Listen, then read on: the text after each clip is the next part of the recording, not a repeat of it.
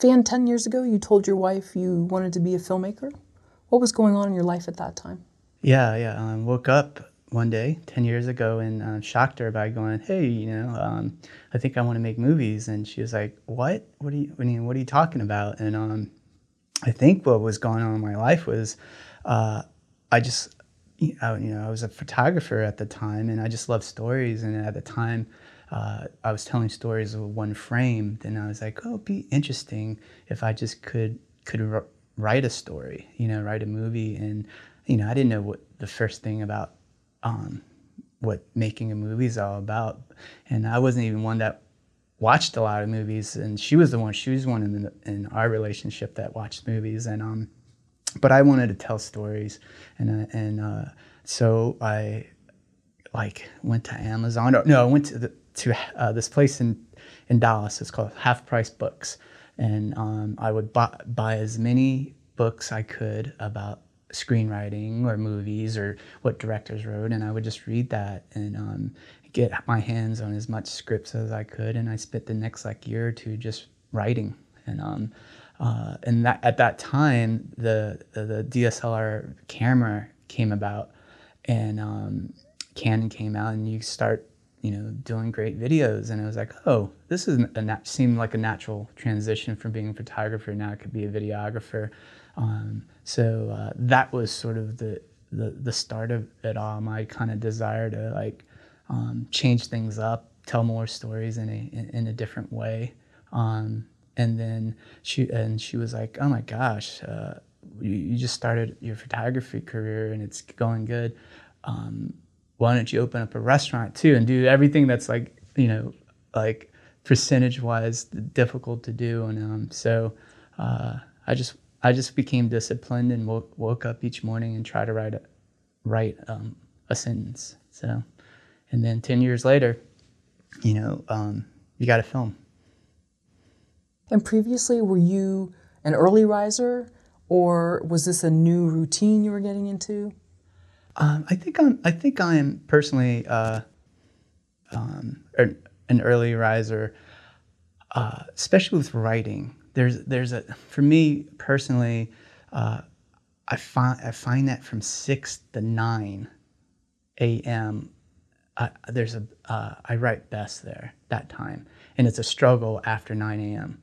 So there, I think it's because I get up right away. Everything's quiet and if something's brewing that night before, I, uh, I have a, a better um, clarity of it. Some people work at different hours, but I just found over the years um, that was my sweet spot um, because I think it felt lo- like alone. No- nothing could uh, could bother me, and you know I didn't want to be on the computer and I could be quiet and things like that. So that was my my sweet spot though I don't wake up at six every every morning. It just depends if, if I'm working on a project. I uh, I would get up that early. Don't feel bad. Charles Bukowski would start at noon. So. Yeah, yeah, okay. Yeah. yeah. But what do you think happens after 9 a.m.? Is it just something mental in your brain? I, I, think it's because of a couple hours of art. I think what happens, especially for me, I, I was, because um, your brain's always like trying to f- solve problems, solve like what does this character have? What's the story? What's happening? So it's almost like you're constantly doing a Rubik's cube and not getting one side done, you know, and that's how I always felt. So after three or four hours, there's fatigue, I think, for me.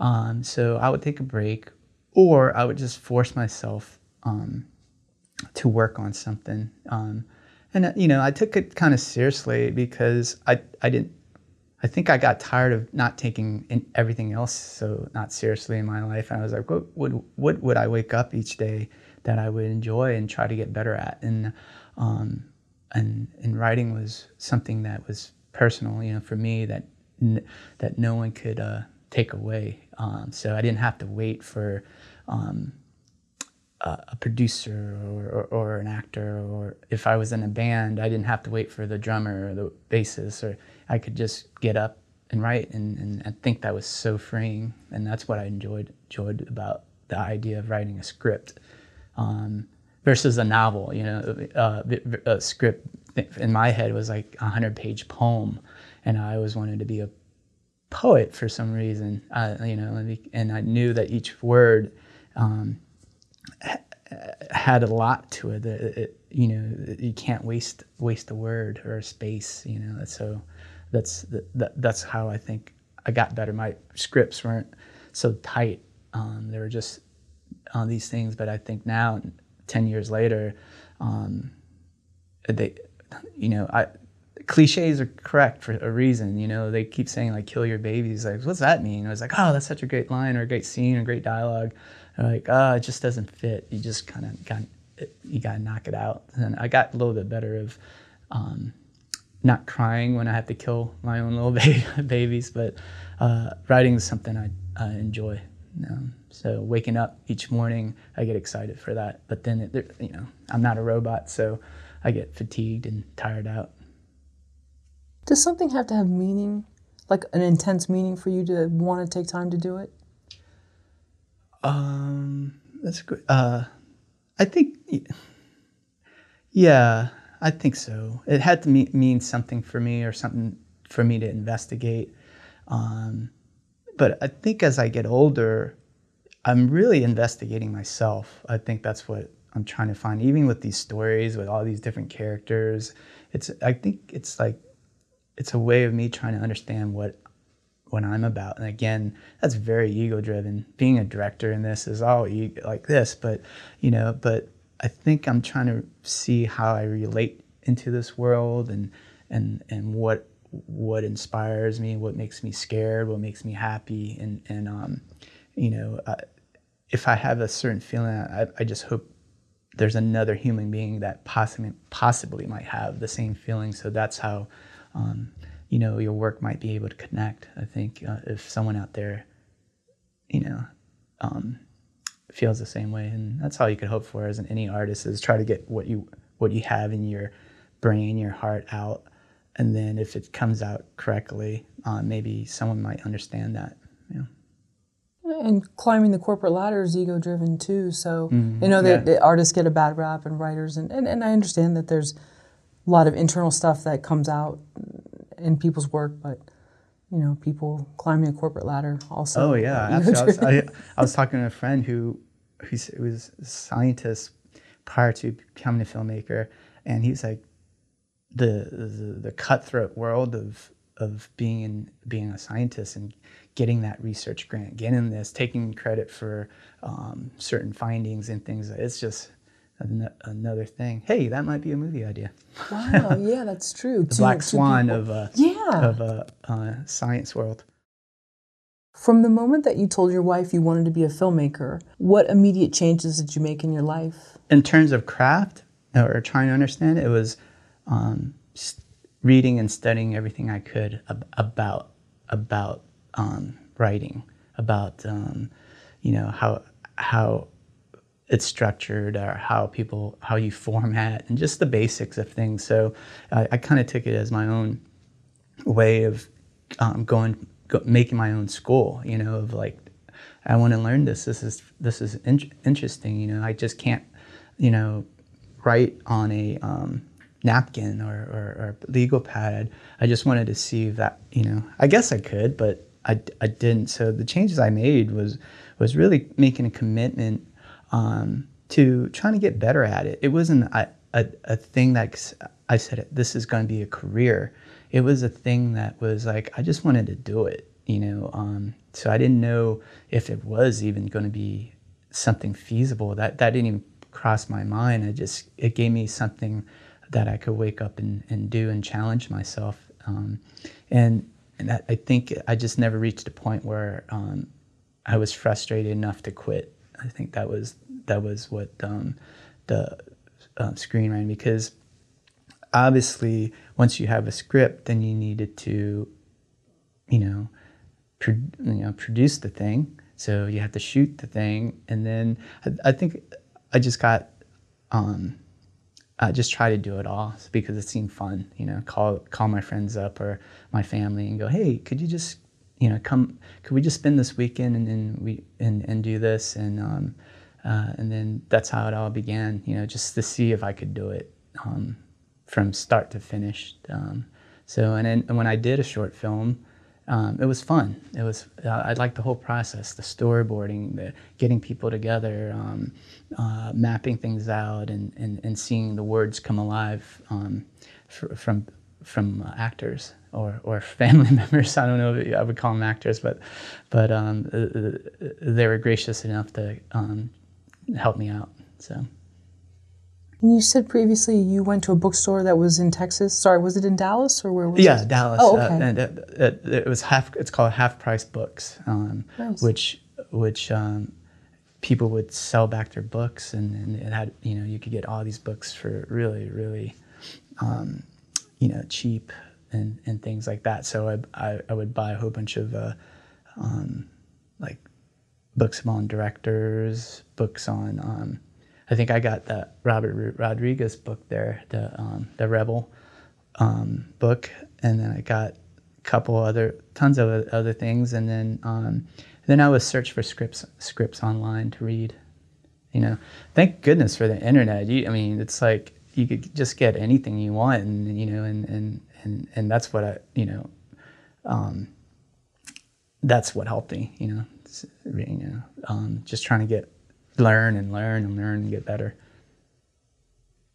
Were there other writers in the Dallas area, or was that something that was not part of the culture at that time? There's um, you know, I've always had. Uh, I always wish I was able to be more uh, gregarious or open, get, get involved more with the, uh, the community or specifically the film community or theater.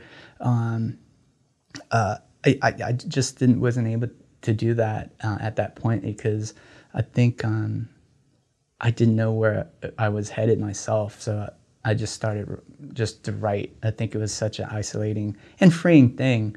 Um, but I, I really didn't meet too many other um, filmmakers at the time because I, I didn't think I was one. I was just trying to write, write, you know, and um, and and uh, figure it all out. Uh, I sort of did the same thing with my photography um, career, and uh, you know, there's many ways where you you could go. You could become an assistant. You can do this. I just called myself, wrote a business plan, and called myself a photographer, and shot as many things as I can, weddings and and, and, and things I could, and and and figure out lighting and and and and all that kind of stuff, and then.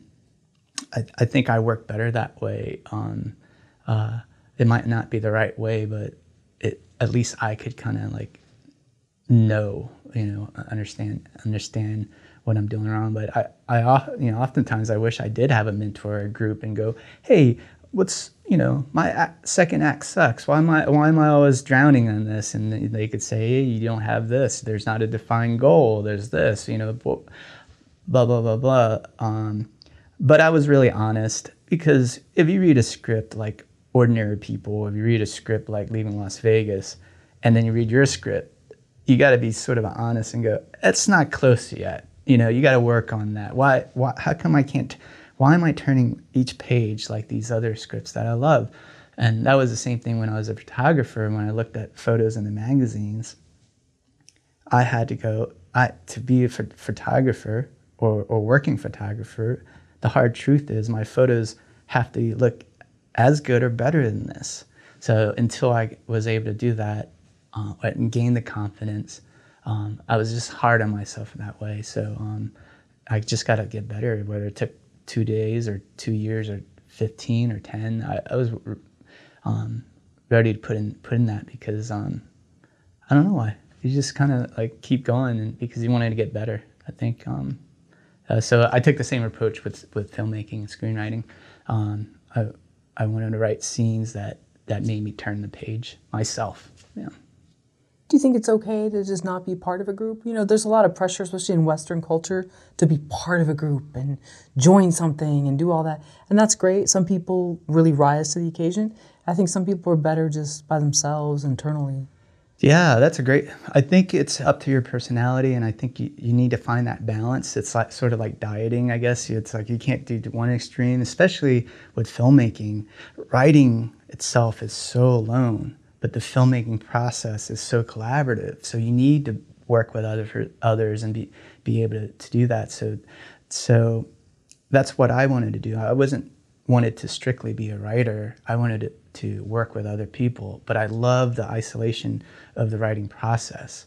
But now I've learned the, the beauty of rewriting and, and, and the input of other people and, and, and, and getting notes and, and getting, hey, this is, you know, you gotta, you gotta get into the, to it faster. You know, you got to do this. Oh, this is maybe not so, so, um, you know, so right for the for the story. So I like I like taking notes um, because it it gets it gets me to think of other things. Because when you're writing for a script, it could take you three, six months, four months, whatever. You're so alone, and um, that maybe that's why other people have writing partners. Um, you know, so you could bounce ideas. But to get notes, it gives me an an idea. Oh, I never thought about that. Let me plug that in, and maybe I could come up with something else. It, it's pretty freeing for me to to, to do that and um, uh, not take it personal, you know, and and and maybe I'm just more optimistic that go like people are telling you this not because they don't want you to make a crappy story. It's because they think it could help, and it's your job to synthesize all that information and see if it, it does. I think that's that's what happens. That's even being a director because you get like so much information and, and so many uh, decisions you have to make. Um, and it, you have to make it within split seconds sometime. And hey, is this makeup too heavy? Hey, what's the color of that clothes? Or, or is this location work? Um, uh, are we going to do another take? Does this the actor um, feel safe? You know, think it just you know happens so much. So um, you really have to be on your toes and and um, be adaptable. I think I think that that's a um, a vital skill even for screenwriters is to be adaptable and um, to take to take notes well. And, and feedback, criticism. Feedback, criticism, um, and go just get back to work and, and take it. And, and you know what? You could do it. You make a version of the notes. You could do it. And if you don't like it, you go back to the previous version and continue that way. But at least you shouldn't have a if you follow that process for, for at least for me i wouldn't have a um, writer's block you know because someone gave you a, a, a door. Go to this door. It might, might it might not be the right door but you get to go through it. So you could write that out and you're like oh it doesn't fit, it doesn't feel right. Or maybe you know maybe i'm missing that scene. We need to add that scene in again. So um, it's it's it's interesting process. It's it's definitely like sculpting. You know, it's you could continuously keep writing. It's it's weird. Maybe it's it's funny just to drop the pen and stop writing because I can I could I'll reread this reread the script constantly or the first page, the first line, and go. I gotta stop. And I'm a little obsessive now. I, I take a break and you know. Um, even the rhythms, I would read it out loud, the feel of the words flow, right? You know, um, uh, so that's that's what I, because I would imagine if I was a reader, if I was reading this and if it's boring and or, or that exposition's too long or the state or the scene heading's too long, you know, I, I need to cut that out. You know, so that's that's sort of my process lately, is cutting, cutting, cutting. I think that's being an editor because I edit as well. So you get used to um, cutting, you know, cutting pieces together. Looking back on it now, do you think you made the right choice for yourself, choosing the filmmaking path, knowing that you wanted to challenge yourself? It sounds like you you don't compete with others. You kind of are very much about challenging yourself. Maybe I'm wrong. You know, if I if I you know think about it and, and um, you know, I, am very lucky to be able to make that choice and, and feel like it is the right choice.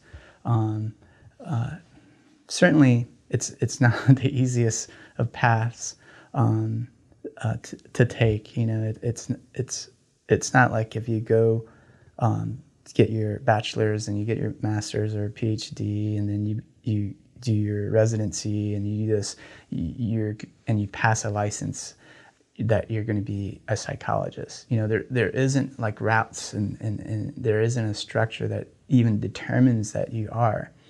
Um, so there's well, there was blind faith. I think it just more of like um, uh, you do something, and then you get obsessed about it, and you do everything you can to make it happen. I think that's just ex- what happened.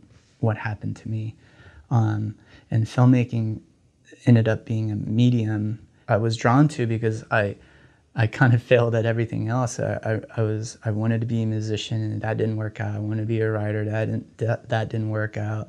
and I and I, I, was got into photography and I got this and I was like, wow, you could combine that all and that's what filmmaking is called. I never even knew that was possible, you know.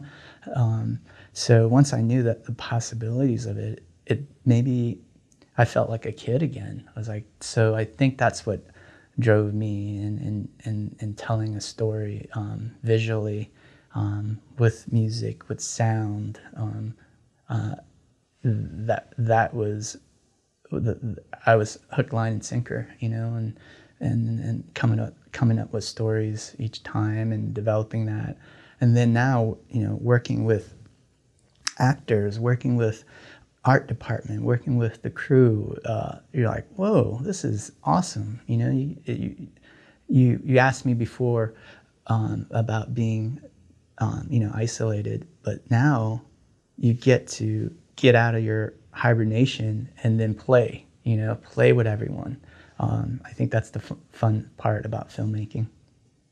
And I think you said just off camera, you knew what you didn't want, you know, uh, and so yeah, that, that's a yeah, exactly.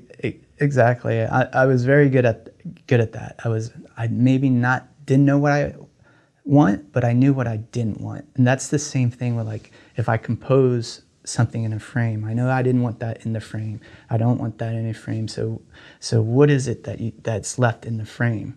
Um, so I took the a sim, similar approach. Um, uh, you know, I didn't want this to happen. I didn't want to have regrets. I didn't want to, um, you know, because uh, I did, I had those before. I wasted time. I wasted this. I didn't have confidence. I didn't have these things. And, um, and so when I started, like you asked, um, I just started one day at a time to see if I enjoyed it. And then um, if I didn't, I probably would have been obsessed with uh, making ramen noodles. That'll be the next thing. How, how do you make those noodles? How do I get it right right texture? Oh, is this broth right? Okay, then you want to sell it. Then you want to do it. So I probably would have been obsessed with something else if I didn't, you know, fall like in love with filmmaking. At what point in this journey did you begin your production company?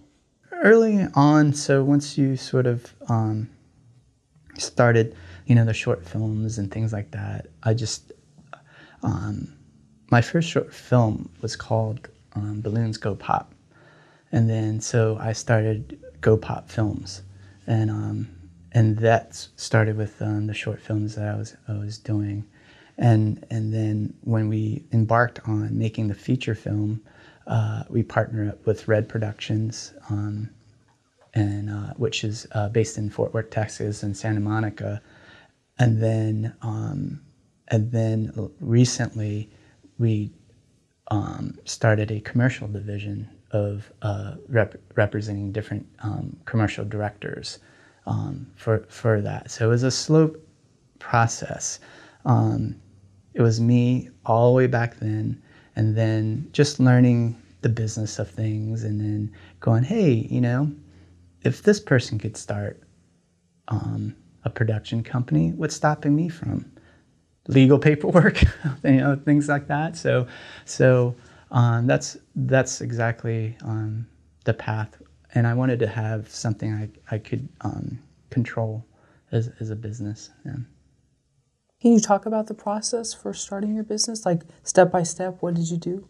Yeah, so um, it depends on you know. Obviously, if you start out first, if you, if it's just by yourself, uh, for people out there not knowing you could, you, you could be a sole proprietor, so you don't have to, you know you could you don't have to um, start an LLC. Um, we I eventually moved into um, GoPop Films as an LLC um, to to gain the protection of that. But with that in mind, there's different fees uh, involved um, state fees, state, different you know taxes and things like that um, involved. So being like a producer versus like a director or anyone like that, you know, um, you you have to sort of be on top of all the legal uh, regulations, the taxes, and things like that. Um, so when you start like your production company, whether it's a commercial production company, um, you you start charging people um, fees, um, producing video content, editing, and then and then you would charge that. Then that would be your revenue for the year, and you minus all your expenses, and then you know. Um, at first, I, w- I was doing my t- all my taxes and things, and then you want to find a good good accountant after a while it gets a little bit hairy and things like that and for those who are maybe starting a, a film or a movie or feature film we uh, we had our film's called all roads to Pearla prior to that it was called uh, sleeping in plastic we started a sleeping in plastic llc so the film itself is its own entity um, um, separate from GoPop films. You know, so each film that you will make will have its own, um, you know, life. So that's sort of the progression of that. Of that. So I had this idea that wow, okay, I'll have GoPop films, and we'll do um, films. We do short films, and hopefully get into feature films, and then had this other great idea because I was trying to get into the commercial world of, of, of directing and video and then instead of being in other people's rosters, oh, why don't I create my own um, commercial vision and and and put uh, and collect talent that I think are that have a great voice and and and, and professional and, and could deliver, um, you know, video content and and and start started that way. So I liked the producing part. After I did after I was um, produced the first feature film, I was like, whoa, this is a pain in the butt, but you learn so much. Then you almost like don't want to. For me, I always like I like producing. I think it became um, it was fun, you know, to put things together um, to help uh, a director uh, help their vision come alive with this with the constraint of the budget. And that's that's the, that's the key. You know, I was lucky to work with Red Sanders and Derek Derek Brown from Red Productions when I first met them. They're like, "Van, how can we um, help you make your your vision?" And I was like, "That wow." Everyone else, they were very honest about that. And I remember Derek um, Brown was like, "That's part of about being a good producer is helping the director."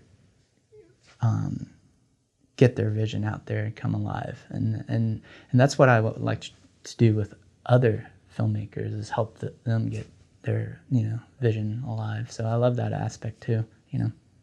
Did you form the LLCs yourself, or did you use a lawyer or some type of legal service? Oh, LegalZoom. We oh, did okay. LegalZoom right there. It was, it's um, pretty pretty easy. That's that's what we did for um, GoPop Films. Yeah. And and then for the the movie as well. No, uh, for the movie, um, Red uh, Productions, uh, Red Entertainment, and uh, us, we had a um, a lawyer, because um, the the I believe our because um, we were shooting in in Oklahoma and Texas, so we we had you know a couple different um, uh, kind of more um, uh, kind of the more more uh, complicated ish, things. So we Red Red had a lawyer that he always used um, for their their films. So we went with the same one for because this this would been, would have been their seventh film that they've done, our film. So um, uh, I was going with them. You know, it's like it's. I think that's the fun, funniest the the thing I've learned is this whole like industry. I've learned is it's about leverage. It's kind of interesting. When I was starting and and trying to push the script around, and they would go, "Oh, you haven't done a f- feature film before. It's all you have. This is all about execution. You got. Could you execute this? Can you do that?"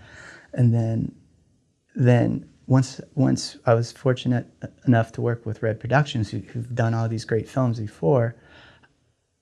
I, you know, I was able to work with. That's like playing with someone who is better at you in tennis, so you get better. So those these last three or four years working with all these people w- was was a dream because it was I was still absorbing and learning um, what this industry is about, what's producing about, what's the legal work, what's how do you get things done. Um, you, you know, it's like like being a director is is different. Being a producer, you can't have a sustainable career if you don't make your investors money back.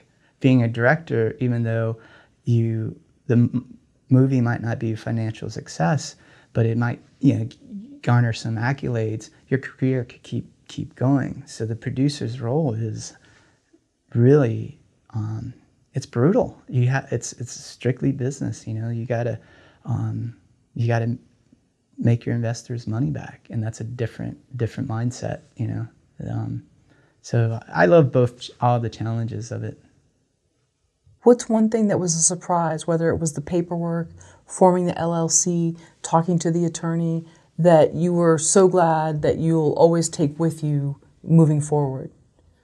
That maybe was a surprise, whether it was you didn't know when the fees for the LLC were due, like just different things, which I know those uh, the those come up quick. when you get a, a IRS uh, a letter coming at you. That's Oh, a big surprise. No. Yeah, yeah. Well, it took Al Yeah. Capone down. so Yeah, yeah. you so you don't want to mess with the, the IRS. So the surprise is um, there's always a, a surprise. You know, the surprise is uh, um, if you get used to um, learning, if you get used to your mistakes and but don't repeat them, I think that's that's great because no, I mean you could go to all these great schools like producing and or business schools and learn a lot of things, but it's something about being in the trenches and go, oh my gosh, that eight eight hundred dollar fee, it's what's the? October fifteenth. It has to be in. You know, it's like so. um, oh, you know, did the actors? Did we get the the the agreements done? You know, with uh, uh, did the agents come and talk, and did we get this signed? So the, surprise is get everything in writing, sign everything. Um, it's all business. You know, there's a reason. That's why it's called the movie business, not the movie. Let's make Van's art. You know, it's it's it's a it's a you got to enjoy the, that aspect of it. Uh, but if you love storytelling and you know how to um, kind of play the play and learn the rules of the movie business, then and then um, I think you'll you know enjoy it. Great. Yeah. Yeah. No, no one wants to get a letter, Yeah, no one wants to get a letter from the IRS, and then you know. and that's one of those things where you want to call right away. and Yeah. Even if you're on hold for two hours, you yeah, just want to yeah. So handle it's, that. it's it's all those things, and there's fees, and they and they'll just keep keep going. So, um, you know, the things I get, I guess the thing that um, surprised me probably is uh,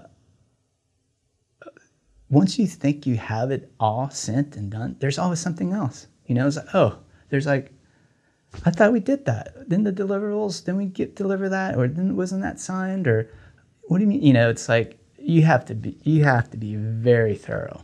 Yeah, when you formed your production company, did you take out a loan to purchase equipment? yeah. Um, so when we f- when I, first started before, um, the equipment was um, just you know like your DSLR um, cameras, your your um, your uh, sound, lights, and everything. So it was it was credit cards. You know, it was credit cards. Um, I, d- I didn't do a per, uh, like a personal loan, and this was like ten years ago, ten plus years ago. Yeah, and then um, but then as you get more involved and you know what what's going on when we've switched from um, sole proprietor to LLC, that's when we, you know, you you had investors in, in, in the company. So then, and then you had capital and equity and things like that that you have to um, sort out. But I I was just like any other small um, business owner with it, with their dream and and credit cards. Uh, that's it's a rough rough game. I, I, had a friend who who um, uh, opened up this bar with eight nine credit cards, and it became um, the most popular bar. Like it won like most popular bar in the world. Like um, like a couple of years back. It's called uh, Employees Only, and uh, and I remember way back when and they had this dream and, and they did it. It's not a good, a good uh, start, but it was the only start I had because I wanted I wanted to do it, you know, um, and I I didn't have like I didn't go to the bank and go, hey, I need fifty thousand dollars to start this. I didn't go small business loans. Um, I kept my overhead low. That's the thing. So then once you have start having jobs, um, you, know, then you could pay things out. So the key is keeping your overhead low, which means you know don't be straddled with with um, rent, payroll. Um, if I would spend on anything, I didn't spend that much on on equipment. I spent more on marketing. Um, I would do that because uh, so that's what I would what I we still do, you know. Yeah, and don't be late with that credit card payment because oh yeah, twenty nine dollar late fee then goes yeah, on your credit report, that, and then, you get yeah. a call get eight a o'clock call. on a Sunday morning. Mm-hmm. Yeah, and, I can speak to Van, please. Yeah, yeah. exactly. you know, you know and yeah, you, you asked uh, the, that question like, is it was it the right path? You know, um, it's the path of an entrepreneur. I think there's there's an inherent stress that no one sort of talks about all the time of whether whether it's whether it's your credit cards, whether it's your investors, where it's getting distribution. I'm going to get in this film festival. I'm going to get that. After all years of all of this, you've become comfortable being uncomfortable. So you you start to also become smarter and become a better business person. I always love it when I see signs that says "been in business since 1984." Been in it's like that's awesome. You know how hard it is to maintain any business for a stretch amount of time, uh, whether you're shining shoes or this.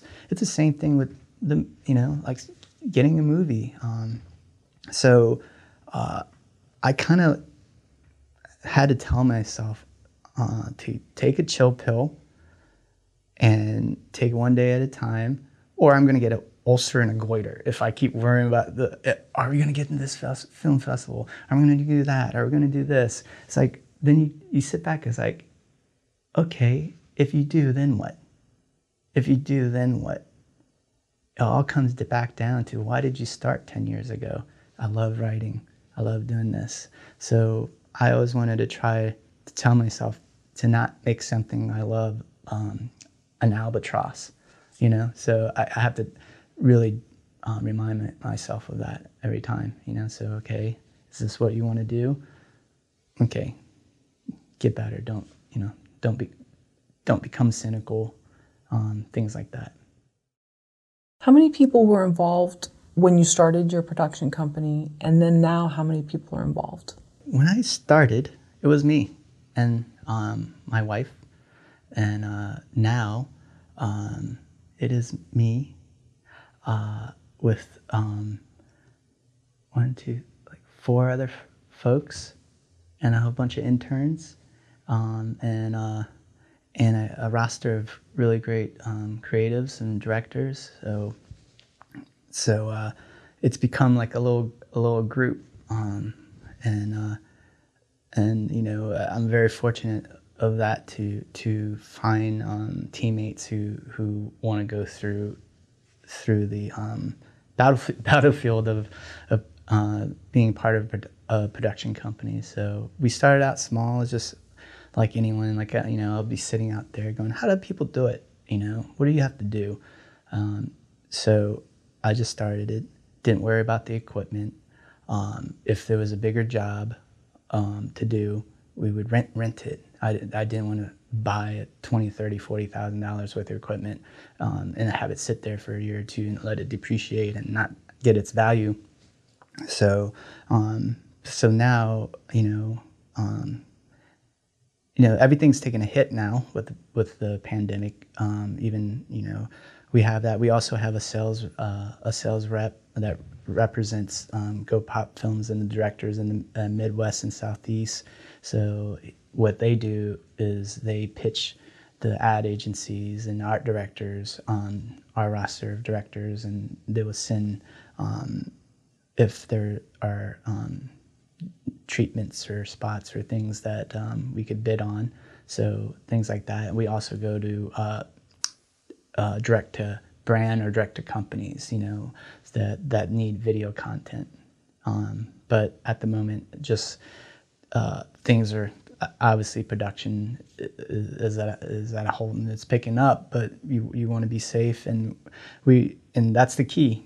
Key uh, low overhead. Keep your overhead so you so you could maintain and sustain. So when when the economy and when it comes up, you you'll be able to uh, position yourself. So if we think about it right now, as we are in pre-production, that's how I've, I've, we've talked about it. Is like um, we're in pre-production, so when production comes, we're, we're, ready to ready to go. So you know, like um, being able to uh, service service our clients and things like that to our best of our ability. I think that's where we're at right now, pandemic era. Right, and just just with other booms and busts, like let's say the dot com. Mm-hmm. Um, you know, when when things were really good in the '90s, um, it also can you talk about not getting maybe too confident, knowing that there will be a winter, and there's always a winter. You know. Yeah, I think the, the life cycle, the life cycle of uh, of things, and that you, you just have to kind of be, be steady and and and know especially with with this you might have a lot of clients or maybe your business has one big client but what if they dis what if they disappear? What if your client was a lot of the travel industry right now? Or what if you know what if your clients were but then what if you weren't busy? Then you also you have you have a plastic company and they're needing a lot of things. So it just it just all depends where you're positioned in the market um, changes. So you just have to be, um, ex- what's the saying? Uh, uh, ex- uh, prepare for the, no, expect the worst, prepare for the best, or vice versa. It's, yeah. it's one of those things where, you, you know, you, you, you can't be a fat cat when you, you know, you just kind of like keep going because there will be lean times. And the same thing with films. When films come out, like we just released our film, uh, we don't know where, what the market that's the toughest thing about filmmaking because you have a thing that you're made you started three two four ten years ago but when it reaches market is it the right time for this film? Does this does this touch a nerve? Is it is it two years too early two years too late? So it's the same time when you release a product is it right or not? Maybe it catches on later. What was that with donnie darko? It wasn't so so hot here in the states. It goes international. It comes back. It's a five years five year process. It happens with a lot of different things. So um, so for anyone who's you know have a, short film or other films, I think you go back and, and focus on that creating um, because you can't determine the market, but you can prepare for it. I think that's that's the uh, the balance you have to do. You know, have have have uh, be prepared for lean times, um, and uh, that that'd be the best way to go about it. What area of business does your production company focus on? Well, we have um, a lot of different directors who um, have whether it's um, healthcare, food, um, fashion, documentaries. So, so we, we we covered a lot of different industries. So we we we could tackle them all. So I figured this out because when I was, you know, as me as a director trying to get on into a, a production company, I wasn't going to get hired for a comedy spot, you know, because my reel or my work isn't comedic. I wasn't going to get hired for for um, food because I didn't do any food. You know, I, I had I had a um, kind of documentary uh, feel. Those are the different jobs that I, I would get more cinematic. So I thought we will have our company instead of um, turning down jobs. Let's find the best directors who does food, who does cars, who does fashion, who does products, who does um, travel, and that's the, your roster. So if you're if you're a client that needs um, cinematic images um, that need to have your brand or message um, elevated and tell a story, uh, that's what we do. We we want to help you. Um, uh, tell your story, and that that's our selling point. Like bringing uh, cinematic imagery and, and production to to elevate your your brand and your company's message. Um, so it could be wine industry, it could be um, you know uh, fashion. It so we pretty much tackle it. How do you know these directors are a fit for your company? First, uh, so when we we see the the directors um, work, and if, and it, it it has to be a certain um, uh, level and certain sort of um, uh, voice that they're telling.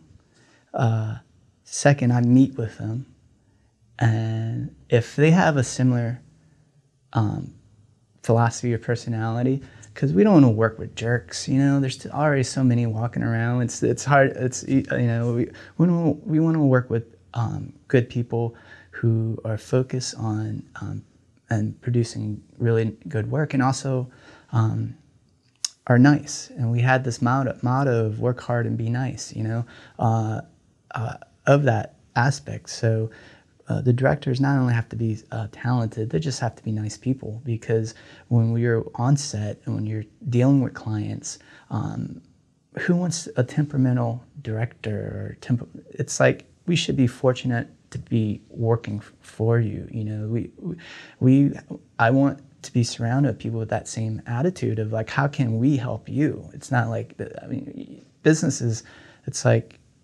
nothing, you can't take anything for granted. Every little, um, every little job, every big job, it's a job that should be treated the same, um, highly valuable. You know, um, just like I remember Neiman Marcus, uh, I think uh, someone was telling me sales training or someone's training that you treat everyone who walks through the door the same. Someone who could look like they're transient versus someone who has mink coat.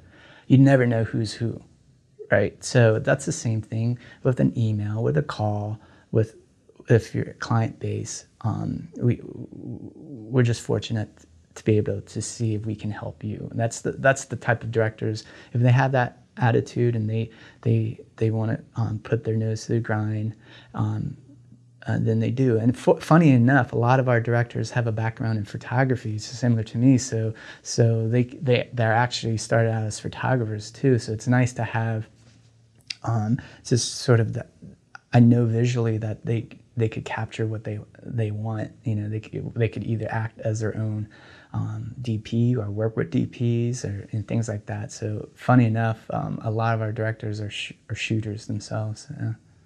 And what's interesting is too sometimes, just like you said, the mink coat versus the transient analogy. Sometimes in LA, the mink coat, the more show, oh, yeah. the less someone actually. yeah. You know, that's the weird part about being here, and maybe this is the same in New York City too. But like a lot of times, that's just a front. It's not it's, real. You know. Ex- exactly, and and and and you just and you know you, you just never know you know yeah. and so um, so we, those are the type of directors or, or graphic designers or animators or people we want to work with even in our crew and, and things like that um, i know it starts they always say it starts from the top and hopefully we could create a culture that that is professional but also um, uh, cr- creates that um, atmosphere where your voice is heard. No one's, you know, uh, above anyone else. Everyone's open to suggestions and and and and you know, uh, everyone's artistic, but we don't need to be um, Van Gogh here and be all crazy if you're you don't get your way. You know. What are your day to day duties with your company? Maybe pre COVID, now during COVID so you get up, you know, you fire up that laptop or desktop, and then uh, you go through your emails. Um, a lot right now. Let's let's talk uh, since it's really right now. Um, COVID is uh, research. A lot of research um, that's going on uh, in terms of uh, uh, new um, clients that we want to kind of work with or a new industry. A, we have a um, a new industry that we're, we're trying to penetrate is the, the golf and luxury resort industry prior to COVID. Uh, we've got a great couple great directors who, who do that. So we're, we're trying to match match match that up. Now that's the commercial side, but for the film, um, the film side uh, is uh, we have a couple. Uh, I have a couple different films in in, the, in development right now, and one uh, one um, is uh, we're developing the script um, or just shaping it up to be to go out um, for um, attachments and things like that. So the last couple of months, uh, I've been trying to get that script right, and then and then and then also we're also you know producing um, this uh, feature film for uh, uh, Yfke. She's a uh, Dutch filmmaker. It will be her first um, uh, feature film. Uh, she her her short film Lily has been screened over 50 film festivals around the world. It's a Me Too horror film, and her, and Phosphor is one of her um, first feature film. We're we're fortunate enough to be producing that, so we're trying to get things lined up for that as well. So like we were talking about before. Um, there's still a lot of things that could be done, even though we're not. Everyone's getting used to Zoom and all this stuff, but it's it's laying laying the seeds and and and um, getting that all done. So that takes most of the day, um, uh, and also preparing for. Um, uh, we just released the film like two, two weeks ago, two you know September 25th um, last month, and then um, so we're we're still pushing that as well, you know. Um, so lot, lots of little different things on on our plate. And so maybe pre-COVID was it responding, and and and, and post-COVID or during COVID is now hunting, yeah. doing research. Yeah, hunting, doing research, um, and and because you because you don't know who's going to be um, left standing. It's a weird thing, you know. Even while we were talking with our um, sales agent who who we've released our film for North America, but we're still um, you know entertaining international territories like Germany, UK, Ireland, and all these other parts. But but because of uh, the pandemic and things, different companies have gone under. Who's staying? So it's almost like everyone's waiting to see um, what's what's left, who's standing, where's the you know. Um, so there, you know, everyone's adjusting, and it's it, and so you kind of have to take a um, optimistic um, point and um, and and do your research and and tread water um, until there's a break, you know. yeah, it's a it's very interesting. Well, I mean, for commercial commercial work, we used to, um, you know, we, we had a lot of shoots post, postponed, um, you know, cancel and things like that. So, uh, you know, you you, de- you deal with the blows, and, and you know, you, you, take it take it with a chin, but you, you you guys still stand up and prepare as as when things open up. What have you found is the best way to make money as a filmmaker? Get involved in anything that's possible that will help you get better as a filmmaker, whether that's editing, um, PAing, writing, um, shoot, um, taking any job, any job, because that helps you as a writer. Be a security guard, be a um, bus driver, be um, Amazon Prime delivery, because you're building different experiences and you could write about that um, and still have a living. Uh, until there's only until you reach that kind of threshold where you can make a sustainable career with with with your art or with your filmmaking. But uh, when you're starting out, you, you take as many jobs as you can. Teach if you can. Um, uh, teaching helps, you know, uh, any any kind of thing. So I think you just have to hustle, hustle, find any job, um, survive, pay the bills, and that if you can do that, that actually teaches you how to get a film made because it's not getting a film made is the exact same way because it's it's not easy. You know, you have to use every little ounce of your creativity, your your experience, your inexperience, just combine it on and will will it will it to happen. So if you have to Uber drive for two months, um, so you could write for two months, you, you have to make those sacrifices. What was one of your best part time jobs that really helped you actually be creative? And then maybe what was one of your worst? Uh, being a being a um, I always said the two things that made me become a better photographer, not a filmmaker but photographer, was being a waiter and being um, a wedding photographer. You see people at their worst. It's like if you can handle that, if you can handle the pressure of those things, uh, that that would help. I think it's it's it's like because you know what happens. Plan A never works. It's always Plan B, C, and D. So if you could get that in your your your DNA and your bloodline to always have Plan D ready, um, that's what I found filmmaking is about is adjusting, you know, adjusting. Um, so the job that I learned was because you know how to read folks, read people if if they're happy with the food or not food, or if they don't want you to come near their table. Um, the, those are those are great instincts to learn. So when you're making a film, are you giving the actors enough space? Or do you think, does this person need more direction? this person doesn't need any direction. You have to know each, does this crew member need that? Do we need to sit down? So each one, you have to read people differently and under stress. Stress is caused by lack of time and lack of money. So that's what happens in filmmaking. So people get, it's like bees running around, like, ah. So if you know that's going to happen, and and immediately find the solutions. Um, so they say never let them see you sweat, but I try not to let people see you know me all riled up. But I'm also crying in the inside, and I just I'm just smiling through. But um, but being a waiter helped me doing that. You will learn to think on your feet. Definitely. Uh, yeah, any customer, any kind of customer service uh, thing. Um, your second part of the question, what what job that I didn't like or yeah, well, I mean, um, what was maybe, and maybe they're the same ones that that was the toughest because I was wondering what was one that actually helped your creativity, which sounds like learning how to read people. Yeah, the other I, two. Uh, help. It's being empathetic. That's why you know any job that could could get you feeling what the other person is going through.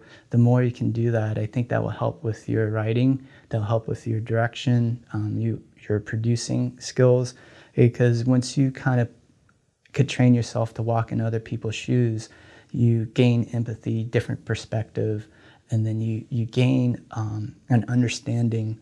It might not always be the right understanding, but you gain a different perspective so you don't be so narrow-minded on your particular view. And um, I think that starts, then that, that breeds creativity. You know, that's the spark that kind of, whoa, now I could create this because um, this person feels that way. You know, um, you, you, you try to get all that energy and form something. Yeah. Yeah, and maybe to um, learning how to de escalate a situation. And so, whether you're working in food service or, you know, at someone's wedding or supermarket, there's going to be people that either going to try to test you or they're really angry, and just learning how to de escalate before the blow up exactly. I think I think that's it. That's a it's a it's, it's a skill. You know, I I was a portrait photographer, and to get someone to trust you, to to relax, to to get you to do what you want, or them uh, what how how do you get a sitter to to to give you a pose that you like? it took a lot of time. You know, it's it it, it, it deals with trust, and how do you gain that is like giving something from yourself to to the sitter. You can't always take take take. So I, I take that with me working with people with with with the crew. You know, we talked about how can I help? How can we help you? What could I tell myself that will make me vulnerable, and um, for you to, uh, you know, for for us to gain that trust and that respect because uh, I think that that is that's important. That's important. That's important. Um, you know, just an important way to treat treat your neighbor is with respect, and you want to understand how what their life is about. Right, and I like that giving of yourself while you're on set. So if you have an actor that maybe you know they can deliver, but maybe for whatever reason it's a tense situation, and you're not sure why. I mean, you know, was it another person we interviewed talked about sets being pressure cookers? Mm-hmm. And sometimes there's personalities on sets, whatever. And it's just getting that person to feel comfortable. I like that giving. Yeah, and that's and it, and, and that takes um, it's like chess. It's like two, three. You have to think like two or three um, steps ahead. You know, like, um, and it, I hate to say it, it's like almost knowing the situation and how to diffuse it or manipulate it and calm things down. If you want someone riled up, what would get someone riled up? If you need that reaction, if you want someone in shock, like this, this is an interesting story. I forget who the photographer was, but they had to do um, like um, a, a, shoot of, let's say, uh, I think it was like the Queen of England or something like that, right? And then they're like, oh, she always gives the same look. How we want something different. Um, so they were shooting at the end. It was like, oh, she she knew, like, the queen was like a dog lover or something. And at the end, was like, oh, how how how was your ride here? And she says, oh, it was great until we ran over a dog. And then it click, you know. And then so it all these stories. And when I was younger, I was naive to think like photography is the truth. But no, there's three truths your truth, my truth, and the truth. So if I wanted you to, to pose a certain way, you know, if I want to light you in a certain way, the sitter would never know. You know, it's so it's so odd to me to to that power later. and Like, oh, you could kind of manipulate light and story differently. So I try to hold that kind of um, that kind of like knowledge kind of precious in terms of like understanding and and and, and one that if we're on the same page and this scene is about pain, how how do we go there? And you need some extra help on, on that. Um, that's where I think I could come in and, and maybe help and go. Let's talk that out, or maybe we don't need to talk about that out. Just feel it. Just let it rip. You know. So uh, it, each actor is totally different. The same with working with a, a DP. Um, you you got to trust each other. That's why it's fun being a director. You you hire we work with people because they know what they're doing. You just get out of the way and maybe just like, could you try it this way? And they're like, okay, you know, it's it's easy now. It's a, it's like you, for me, because everyone who you're working with, you, I trust them to, to just do their what they're there to do, and and that's the best part. You know, um, I think that's where magic happens. And just going back to when you talked about working at weddings, yeah, and, and they can be pressure cookers too. Sometimes it's not actually the bride that's oh, the problem; it's the family. Oh yeah, it's the family. you know, did you make sure? Did you get that? You know. Oh, were you a wedding photographer too? Because I got that same thing. This uncle was like, I've worked. Some, yeah. yeah. like, well, I I got about 300 photos of them twirling. You need another one? Yeah, I got. You know, but again, it's the client. And you know, client's always right, and you got to like suck it up. But I did 14 weddings, and that was enough. Uh, that that was enough for me, and I knew. Um, that's that skill set is totally different. You know, it's it's a definite great. And there's some great wedding photographers out there. Um, I think um, you know, I, I, got a glimpse of it, and uh, remember I told you I was a quitter. I quit all the time. You know, so I quit wedding photography. Yeah. When did you know it was right? Was it the last one? When I had anxiety and going, I don't want to do this anymore. So um, uh, I think when you have that feeling of like, uh, like, I think it's like I made a point. If I, if it felt off, um, I'm gonna try my best not to feel that bad. You know, even if I have to get another job and become a floral assistant, um, whatever it is, um, I didn't mind going backwards um, because I didn't think it was going backwards. I think it was safety. You know, um, in terms of um, I want to get used to to being where where I want to be. I didn't know where I wanted to be. I knew I didn't want to be that. Remember we talked about like I knew what I didn't want to do, and, and I didn't want know I, I want to be a filmmaker, and that was like only until I was 35 years old. You know, I didn't know that's that's that's the path. So, um, so when I would quit when when um, it didn't feel right, and yeah. for too long, I just didn't want to um, waste um, a year or two years being somewhere I didn't want to be. Yeah, weddings are tough. They're almost like high school reunions. Yeah, they're there's a lot of ego, and sometimes it's not coming from the bride and groom. yeah, yeah, and and um, and there's certain there's only certain amount of, um, you know, I will I'll be in a church and the photographer is not allowed to use their flash, but everyone else is allowed to use their flash. I'm like, oh, I can't it. So, but that's minor. I enjoy. I value the 14 weddings.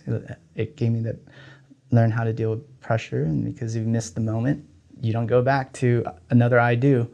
You know, hey, can we um take two? Uh, let's let's take let's do another take, and like that was it, sir. Um, so uh, if you get used to that pressure um, uh, and the pressure to uh, it's okay if you do fail because what's the worst thing? For me, the worst thing in life is to die. So if, I, if it's not going to kill me, I could survive it. You know, um, I might not pay rent the next month, but I could survive. So that that was I just tricked my brain to to to, um, to do weird things. Van, can we talk about your life as a daydreamer? I understand that daydreaming is very important to your creative process. What's daydreaming like for you when you were a kid, and what is it like for you now?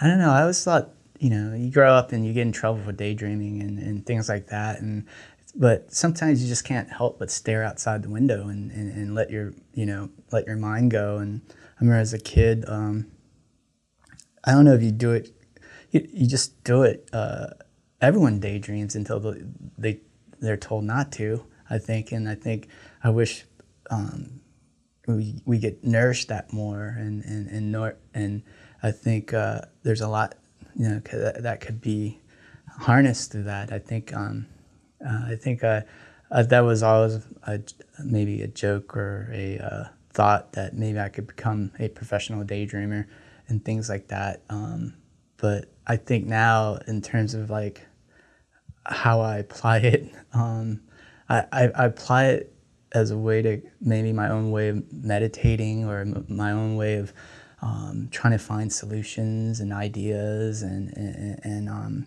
and maybe my own way of being in the moment or in the present. So I, I, find daydreaming a uh, really useful tool for me in terms of um, creating. Um, I know it sounds kind of weird or stupid, but um, it's like it it helps if I'm having like a, a, a, if I see or hear things, and it could lead to different things. So I could just kind of tune out, you know, and, and focus on that specific thought or that p- specific noise or sound, and it could take me, you know, to different um, places. Uh, I don't sound so like weird, but it's it's it's it's relaxing. Yeah. Where have you done some of your best daydreaming? Can you do it, let's say, at a coffee shop? You could do it. I think. I, I think. Yeah. I think you could. You could do it anywhere. You could do it. Um, uh, preferably not while you're driving, but uh, you. But but if you're just sitting, sitting outside, sitting in a park, um, sitting by yourself, uh, um, that you just take a moment and uh, and um, you think of think think of thoughts, think think of ideas, and let that like let that kind of uh, permeate and and and blossom. You know, um, you know, it could it could be even the thought of Hawaii, just the word Hawaii. Then it, it starts. Then you could focus on the the sound of it, the vowels, and and what that takes you. There's just different connections that you can make. So. Um, then it could take you to coffee, to pineapple, to to different things, and then your brain is visualizing these these, these images these images, and then I think um, once you kind of get get used to doing that, for me, uh, I do it just because I'm I, just, I, get lost in thought because something might um, might be in my head, and then it takes me somewhere, and I, I find that um, useful. And is daydreaming the same as meditation, or they're different? Um, I, they're probably in the same world, and it's uh, linguistics of it. Of it, uh, um, if you are meditating and, and, focusing, but but I think daydreaming is cool, is because you could set ideas, you could set things, and um, in your head, and uh, and you could you could try to implement those if you could, you know. Rem- remember it. it. It's it's I guess it's a, it's the opposite when you dream at night, right? When you're dreaming at night and when you have all these dreams that pop up of things, all of a sudden you might have a dream like, hey, why is that guy in my third grade class in my dream? You know, it just pops up, right? And then when you're daydreaming, you're like the same thing. It's like, oh, but it seems like you're uh, you know, you're conscious of that. I think that opens up. Um, opens up your your your creative space to accept ideas you know and they go oh like when i get stuck writing i guess that's why people hey you know go for you go for a walk you go this you how does the ending really work? How do these pl- subplots come together? How does that? And then people always say you know they have ideas in the shower these things these moments you know? I think those are important having those moments um, I think it starts with a little bit of daydreaming because you're, you're, you, once you focus too much, it's like you're not seeing the possibilities what that's like behind you or beside you. You're so narrow. You're narrowed into this script, this story. But if you let go and start thinking about the cup that's on the table of your character and how that cup reminds you of your grandmother's cup and then the grandma when she was born here and then that leads to this oh she used to love this flower that was purple. Maybe that flower ends up somehow back in your script somehow. You just never know you know? So it, it's it's making associations with things that that um, sometimes don't don't connect immediately. So i think that's what helps me. So so um, i think that's a great tool especially um, writing. But then you have to there's all these things you have to find a thread.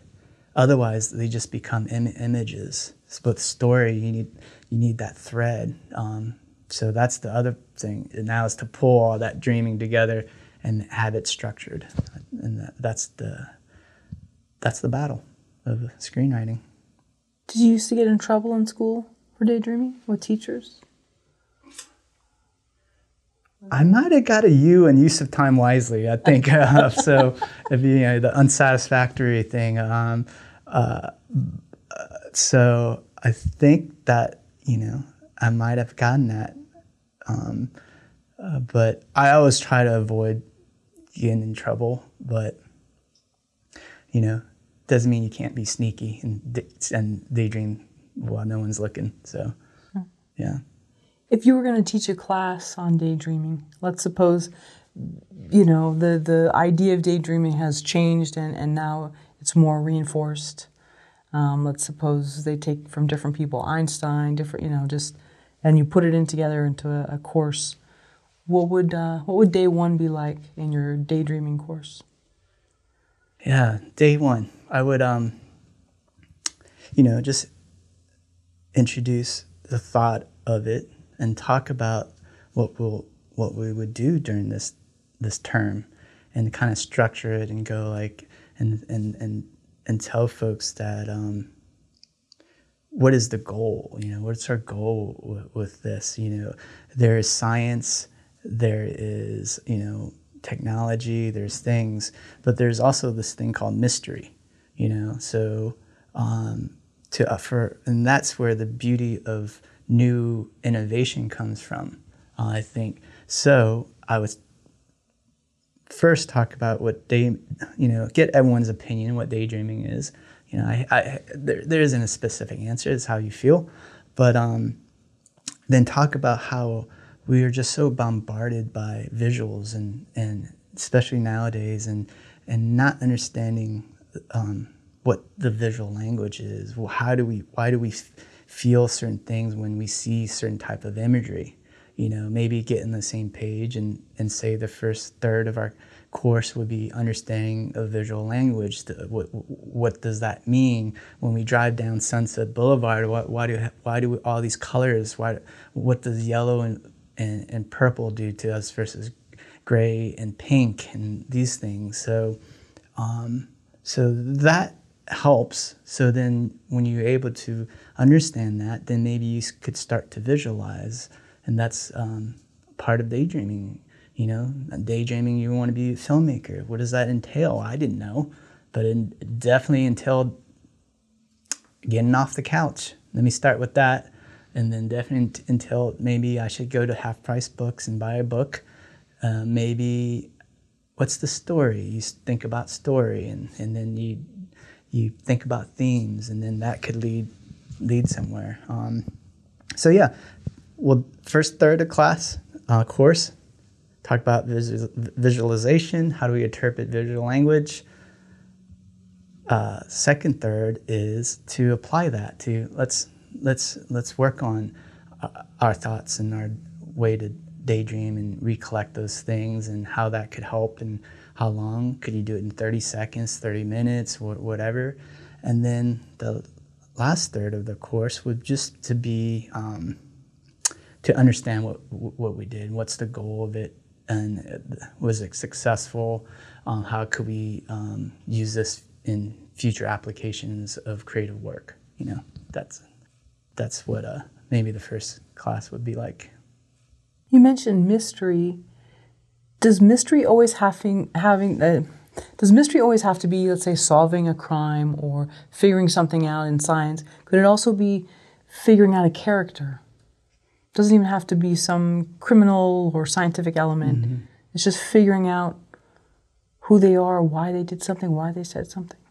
Exactly, I think so. It encompasses so much, and I think it's it's like you know, I think um, I think that's what's fantastic about it because it, it, it, incorporates the unknown and incorporates things that we maybe have on the tip of our tongue, and we want to explore and understand it.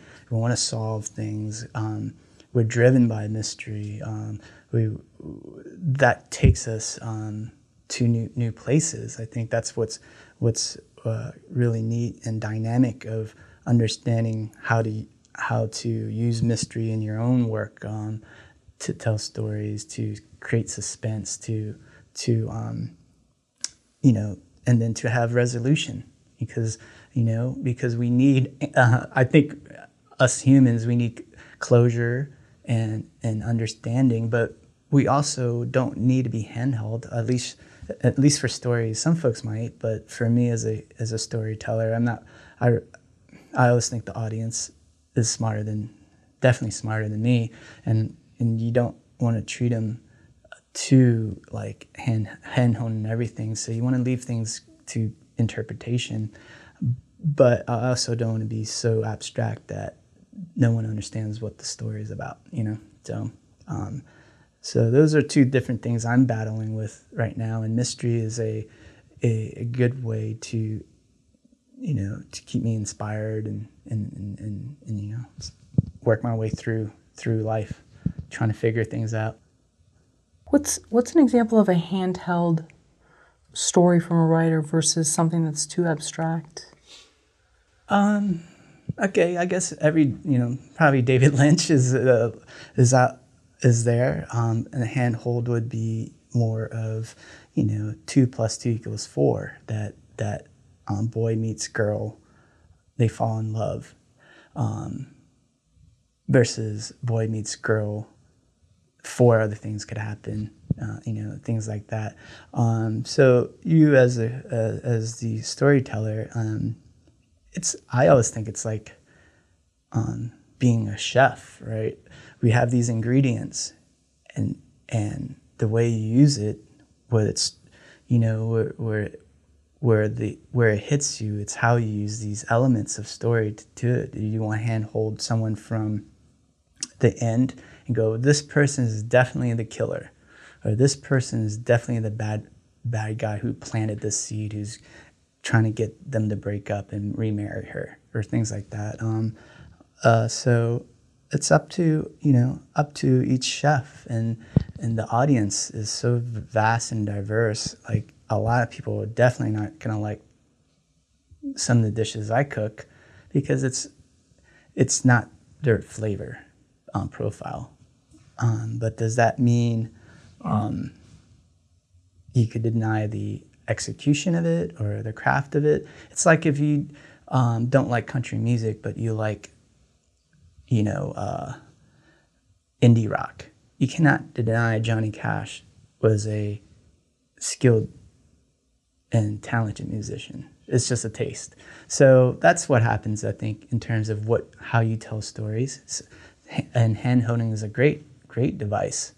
Um, but for me, as as a chef, uh, you know, I don't want to add too much salt. Kind of like as things goes, I'll leave it to the audience a little bit more to piece the flavors together. Do you think that people look at daydreaming in a positive way? That's a tricky question. I was going to say yes, but then I'm going to say no because everyone will be do- talking about it more and how it's that because it's it has more of a negative connotation because it, it means you don't get anything done. Maybe if we rewrite, rewrite that narrative in terms of daydreaming is a step to execution into work, where you're daydreaming of being a um, making um, great leather purses, you know, then you, that happened. Where you're daydreaming of solve, um, going to the space, you know, these things. It, it starts with some sort of idea planted in a a world that seems so far away but if you you set it and you do the work, it could be attainable. I'm not saying it always hap- can happen, but it, at least it gives you hope that an idea can be reached, you know, or tried tried for. Um, so I think when if you ask parents, maybe they don't think it's a good th- good thing if their kids are always daydreaming, but um, you know, I, I, I hope they it, it changes because um, I love that word. You know, I love the word dream. It's it's it's it's uh, that means um, we it, an idea is thought out of and it could be possible. Um, but we have to sometimes enjoy that process of making it possible than the result than the result of that dream. You know, um, so that's the tricky part. Tricky part. How does daydreaming help us reach our goals?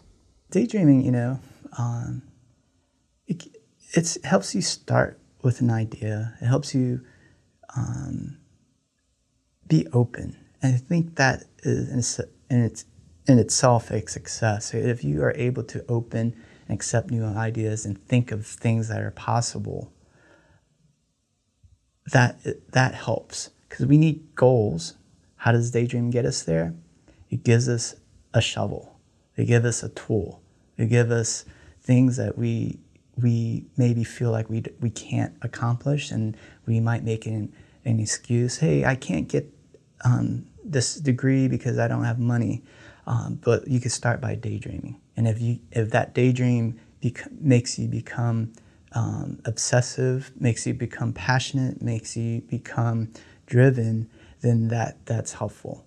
But if that daydream turns into a nightmare, uh, then it could lead you to another daydream. So th- that's where I think it's it's useful because there's many many chances, many doors out there where um, that can open. Um, daydreaming allows you to hop, hop around, and then when you want to sit on something, then that sets uh, a path to your goals. Do you ever give yourself a limit though for daydreaming? Like, okay, I've daydreamed at least an hour today, and I think I've reached my limit. Now I'm going to get back to something that's more linear. Yeah, uh, yeah. I, well, no, I, I, don't think I do it subconsciously. I think, um, I think it happens. That's why I think it's a little bit different than um, meditation because you, you designate a certain time. Maybe I do it so much that I don't even know. I could be wash, washing the dishes, and then though I'm washing the dishes and get, getting it done, I've just I just went to Ethiopia, you know, and the Ethiopia just opened up this new type of um, bread that I want to want to discover while I'm washing dishes. You know, it's so. Um, I don't think you could do it enough. Maybe I'll go there. I'll go the opposite. I was like, until it hinders your goal, you, you, I think you need to keep exercising that muscle, just like walking or breathing or doing things. And if it helps you um, reach goals, then it's useful. If it doesn't, that means uh, it's it's it's an excuse, and that's a fine line, I think, that, to walk. So, um, and that's the practice, and that's going to be everyone's journey to to to go. Hey, I've been daydreaming. That's why I don't. I'm not getting anywhere. I've been daydreaming. Oh, that's why I'm here. So it's that. It's it's that uh, half um, you know glass half full, half empty kind of thing. So it's going to be up to each individual to kind of figure out if it's it's if it's for them, you know, or they or if they're doing it too much. You mentioned you liked uh, the writer uh, Charles Bukowski. And I have a quote here from his 1989 book, Hollywood. And I'll, I'll change the wording a little bit just to clean it up. But I believe he said people became so used to seeing crap on film that they no longer realized it was crap. Do you feel that way about movies today? He's a, he's a straight shooter, isn't he? so, uh, um, you know, it, it, it's funny after after c- completing my film first feature, and it's such a miracle to create anything to get anything done. Um, I'm very bad bad at um, critiquing or criticizing because what whether it's crap or or or Oscar worthy or just magnificent, um, that's again up to the audience. You know, as a creator, all you can do is is hope that you you, you got out what was inside um, out there. Uh, for for me, movies that are, hey, you know, um, this is this one not, you know, not better than the other. Um, I just enjoy them all because if you, if, it's just someone's sweat and tears that went through it. I, I, I tend to look at that more um, of it, and I'm a so. Uh, sorry to disappoint um, Charles, but I, I don't kind of, um, I'm not that controversial to say that it's crap. You know, uh, I don't have that. I don't think I have that authority because uh, I make a lot of crap. um, it goes back to too what you're talking about, uh, hand holding the audience versus being too abstract. Would you say a lot of tentpole movies are hand holding, and maybe some people want that? Mm, yeah. Yeah, and that, that, that that's the t- taste. And you know, I remember I don't know if I was in school or someone said, "Hey, if you want to make a lot of money, shoot for the middle." So, you know, but it, there's a place for every everything. You know, I always I was I always think about that that funny thing about you know 10% of us like black licorice you know and why you know why does black licorice hang around all the time because but if I could ever have a career like Black Licorice, I'll be very ha- happy. You know, I don't have to please everyone. Just sometimes, you know, your work isn't for everyone. Um, but sometimes you want to go for that joyride. Um, you can't watch Million Dollar Baby three times in a row, and, and you know, it's like it's great, but it's brutal. But maybe you just want to go for a joyride, and and every every medium, every art ha- has has that. You know, I can't eat um, rich tomahawk ribeye or something like that. I'm going to get gout, and then or every day, but I could eat pizza every day. You know, but then there's levels of that. So um, I know I'm talking a little bit weird and abstract of it. So yes, um, big Hollywood films has a big place because people enjoy it. Um, artsy art house films, people enjoy that too. It's just giving people the the opportunity to see them. I think that's more important, and then everyone can whether marketed differently or what. But um, that's a different different conversation to say, to say who's doing what. But it just takes. But you think about it, look at look at all the films that win win the Oscars now and stuff. It's not. It's all you know, Moonlight, Parasite, very, you know, um, prestige fare. It's you know so. Um, so we need we need it all. I think we need we need it all. Do you think each group has their own strong opinions, literary, music, film, and there's just so many talking heads arguing about what's right, what's wrong? Yeah, I think I think because I think everyone gets because everyone's passionate and gets opinionated and everyone um, feels strongly about a, a, a, situation. Um, maybe because I lived in a household full of people where I always had to listen to everyone first and understand. And I've always like tried to be diplomatic in a lot of different ways, and that's helped. But now, as you try to get, you know, in more firm and more confident, you have you can't always please everyone. You have you you are going to do things for yourself, and sometimes that's going to rub people wrong.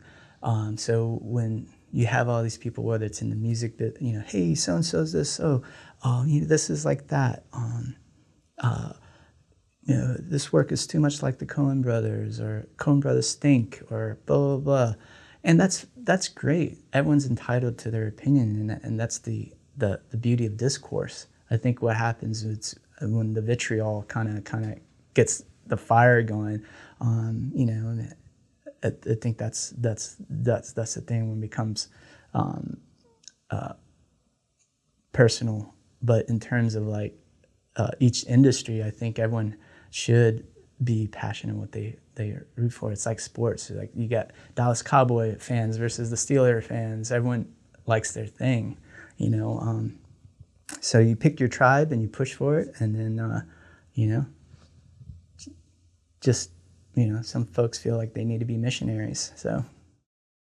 When you sit down to write a story, do you start with a treatment or an outline? Now, um, each each process has been a little bit different for me for each one.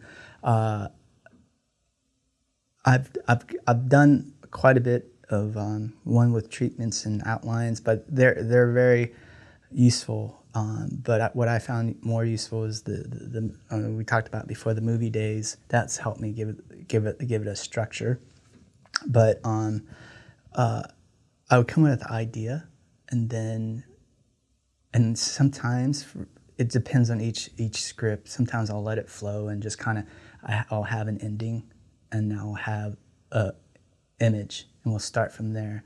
But then maybe one month later, I'll start an outline because I'm stuck, you know. So, um, but I like to be flexible in that in, in my routine, um, just depending on because some stories come out. I think it's like writing I can only imagine if it's like writing music. Some some songs you always hear those great songs where it's Dolly Parton doing something like nine to five in like two minutes or something like that, or like or like someone oh I just woke up in the middle of the night and just wrote this masterpiece. Sometimes it pours out. Sometimes it's, it's laborious, um, but again, um, so I you know I think those are useful treatments and outlines. So definitely. By the way, that was a great movie too. Yeah. oh, nine to 5 uh-huh. Oh, yeah. Yeah, that's a great movie. With your film, All Roads to Pearla, it started with an idea from seeing a paper bag or a plastic bag? Uh, that, yeah, well, I had an image um, of that. Um, I also had an image of the Texas landscape. Um, and I had the feeling of this wide open space uh, at night, and and I knew that one of the characters was uh, a wrestler. And during when you're wrestling season, I used to wrestle. Sometimes you would sleep in a plastic bag, um, and then I had these images of plastic. Uh, you know, there's a um, a plastic bag hanging on a tree. Sometimes when you drive around um, in the desert and things like that, or out out there, you, will see that. So it it started with, with with the landscape, seeing plastic, and then having that feel um, of. Then I thought of plastic bag, body bags. Um, then I thought, which was all because of daydreaming. You think you start, you drive, and you, your your date. Well, I told you not to drive and daydream, but I was on the road a lot for for um, my assignments, and you're covering Texas. I covered like five thousand miles in 21 days to do like 18 shoots one time, and that was how All Roads to Pearla started coming out. Um, is because I saw all these places and faces, and I didn't want that to end. You know, so I would just combine them and create my own story. And were you doing a full loop around Texas, the outskirts? I did. I've probably I've probably seen more of Texas than Texans. I've been to Eagle Pass, Brownsville, um, Midlands, Pecos, um, everything for just uh, all different types of assignments. So, uh, and that's that. That's why that landscape to me had so much like mystery so much history and, and, and it was just like wow this is this is unbelievable you know it's like you hear stories of you know cowboys and this but to actually see that land it was awesome you know and the people and and, and the culture uh, you can't yeah you, i was definitely inspired by by that and then i did and then i was sent down to houston to do um, uh, a story and then that tied in to what I was doing. And, and in Houston, there's this two mile stretch where uh, there are these massage parlors, illegal massage parlors. And then I was in, um, I got to go on a raid with sheriff. So I would, I would have all these like interesting, heavy assignments, um, whether it's immigration to that to uh, exoneree. The, the um, Michael Morton, he was um, accused of killing his wife, served uh, like 22 years in death row, but later found out that he didn't do it. So, all these human interest stories, I, I wanted to understand, um, it, you know, what that was all about. We make these choices, and sometimes those choices aren't good enough, and and then we, um, we have to live with the consequences, good or bad. So that's what happened in my time driving around in Texas. And how did you feel? Let's say you get out at a road stop, go to use the bathroom at an older gas station, or you stop for a bite to eat at a cafe. I mean, like, how was that? You, are just interacting with. It's interesting being an Asian American and trying to uh, going around in different. Like, I, I, think I went to the least populated county once, population like ten or something like that. Um, uh, it's cool. It's cool. It's it's again. Um, I felt like I was uh, like in a, in in in a movie all the time. I felt like it was, but it's real. It's awesome. It's uh, the people, the culture. Again, I keep talking about that. Um, but when I would stop, it's sort of like when you get so used to thinking what could happen, like if these walls could talk, who lived here 20 years ago, 40 years ago, what what family, you know, it's the same thing. What happened this rest stop? What happened this uh, single single family home? Who owned it before? So your brain just goes all over the place. And I think um, working as a photographer, I was able to catch it with one frame. But now, as like you, you could write, you could write these stories and just make it up. You know, like oh this is what happened. Fred walked out the door, got hit by a truck. His son's out for revenge. There. Okay, now let's have fun and let's spend next two hours writing about that. Why? Who was? Who hit him the truck? Was there a motive? What Fred do to the other person. You know, it's so you, that's that's kind of neat, and that that helps with if you daydream a lot because then you can just go, oh, what happens over there? Well, maybe Fred, you know, had it coming. Well, that's what the mayor said. Well, the sheriff is out there. You know, just so it could, you could keep going. It's it's fascinating.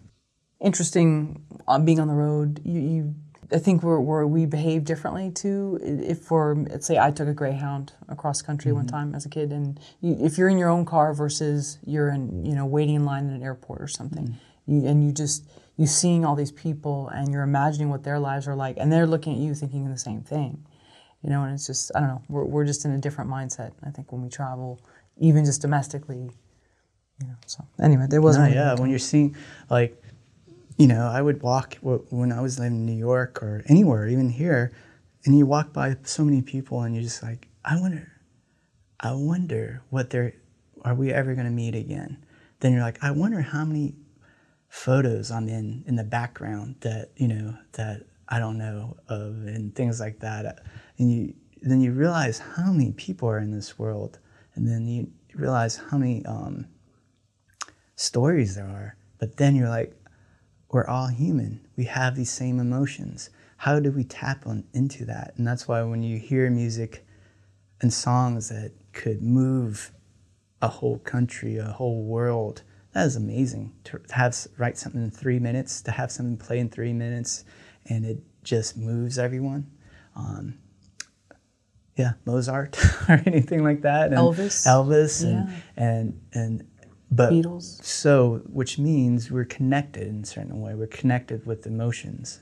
Um, so I think when we travel, though we see different things, different lands, different people, we're still connected with those human emotions and think you know that's that's what the fun part is as as a creator.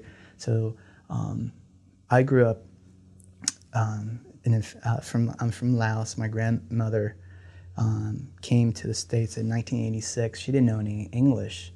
So, and my Lao is not great, the greatest. So it's to, for us to communicate was there's other other ways. Maybe that's why I like filmmaking or, or photography. was other ways to communicate. There's where like she would I would try to have to translate General Hospital to her and why Luke and Laura got married and things like that in Lao. And it, it, was funny. So when you when you with another language and you got to find other ways to communicate maybe that I got so into visuals into into sounds. So those are things that could express things versus literally I am sad. You know I'm telling you I'm sad versus like uh, a frown you know so that kind of stuff. So it's it's it's it's neat is it important for you to know the ending before you start writing your screenplays? I mean, I would love to, I would love to know the ending all the time. It would be awesome. Sometimes I have it, and sometimes it changes. Um, I would love to know as many parts of, of the puzzle um, as I can.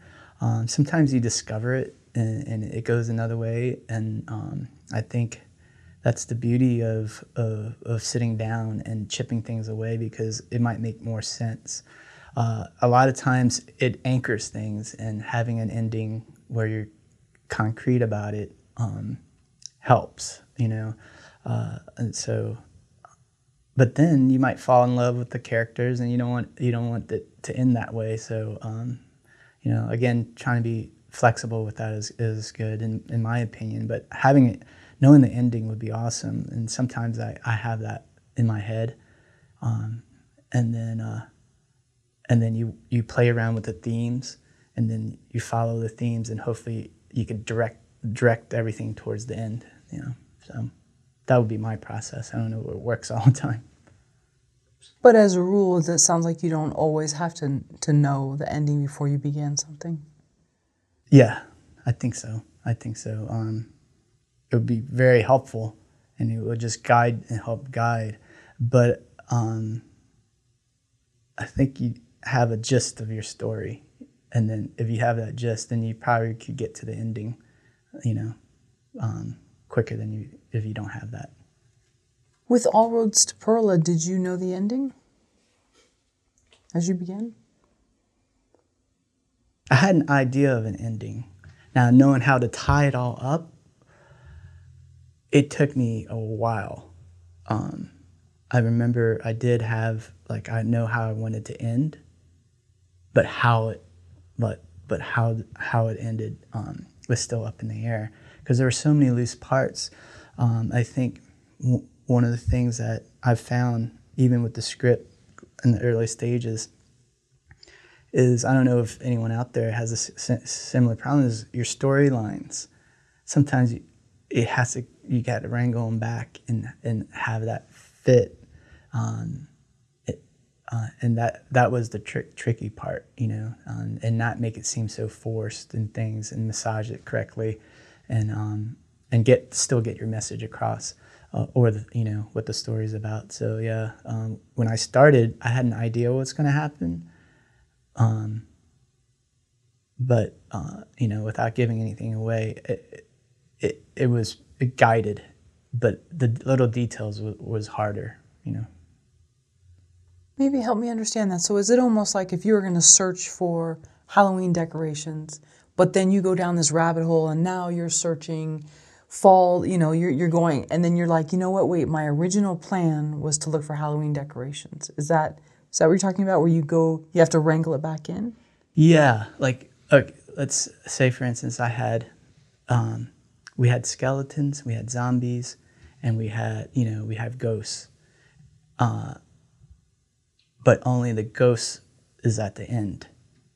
You know, what happened to the skeleton and the zombies without it becoming did, did we forget them at the aisle 14 or you know like or did it or did they disappear? Or did the ghost take it you know? So if you knew that the ghost is the one that's there at the end because you, you just you don't you you know in the front yard then maybe you want the zombies in the back later you know you know you know you have the elements but you know you thought like you wanted the ghost to be the one that is the main highlight um, I think that's what I'm kind of talking about more of like I have an idea I want the ghost to be my the guy out there, but how do I what do I do with the rest of the crew? I mean that. Interesting. Yeah. Okay. And and do do we really need to know how much and why you've left the skeleton in the aisle four or fourteen, whatever? That goes back to our discussion of do you want to handhold more, or do you want to leave it leave it um, leave it leave it a little bit more uh, obscure, you know. So do we leave a foot out and you see the skeleton foot in aisle 14, or do you want the entire leg out, or do you want the entire body out so you could see that he that skeleton got killed at aisle 14, you know, that kind of stuff. So that's the that's what's I think what I'm talking about in terms of like have an ending, i have a feeling ending. How do I get there? with all these other other things that are happening. But then sometimes you go, you know what? Actually, the skeleton should be the one that's at the end. You know, that, so that could happen. You know, but with All Roads to Pearla, I had a, I had a, uh, a feeling what I wanted. Um, my challenge was like, I know I knew the last page. My challenge was the f- five pages prior to that last page. You know, that kind of thing of you know tying things up and getting it right and who's and how do we get there to make it kind of you know dramatic and um, suspenseful things like that. And how long did it take you to write the full script the first draft? I started it like 10, 10 years ago. The first draft. Um, maybe a, a good um, good draft afterwards, maybe like a, eight months, eight months or so, and then rewrite, rewrite, rewrite more of of it. So I don't even remember now. It's like so so so kind of like long ago, but I do remember when I was starting it because I was like, oh, I'm gonna try to write my, you know, I wrote one feature. I was like, oh, I'm gonna do this this one, and then I got stuck and I took one character and wrote a short film on it. And that short film became my first short film called Balloons Go Pop. Um, of it. So um, I, I, used it as a, a, a way to kind of like have a, a uh, sort of like a sounding board.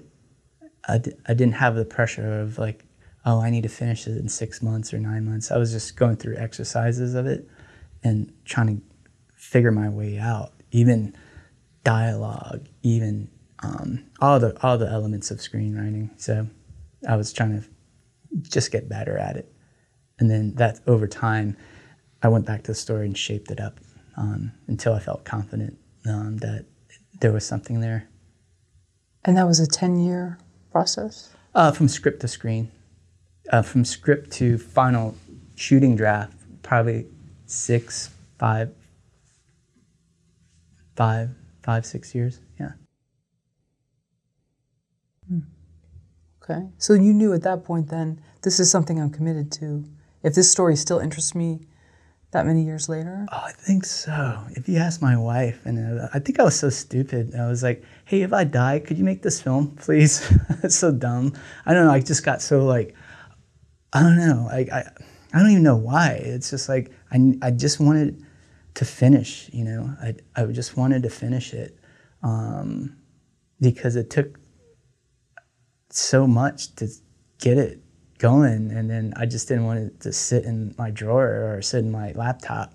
Um, so, you know, I, I, I enjoyed the characters and I, I just wanted to kind of see it come alive. And again, that's a selfish thing to, oh, I wrote something, I want to see it come alive, that kind of thing. And, and and that's what I was driven at because, like I said, um, I love to quit things when when when it do- doesn't feel right, and this never not felt right. So I just kept going and going, um, and even though there were multiple, many moments of of uh, you know, it's brutal. It's it's a brutal thing, and I, I want to kind of and not say there's a myth of of, of things. There's a brutal stretch of each of each of the process to get it done.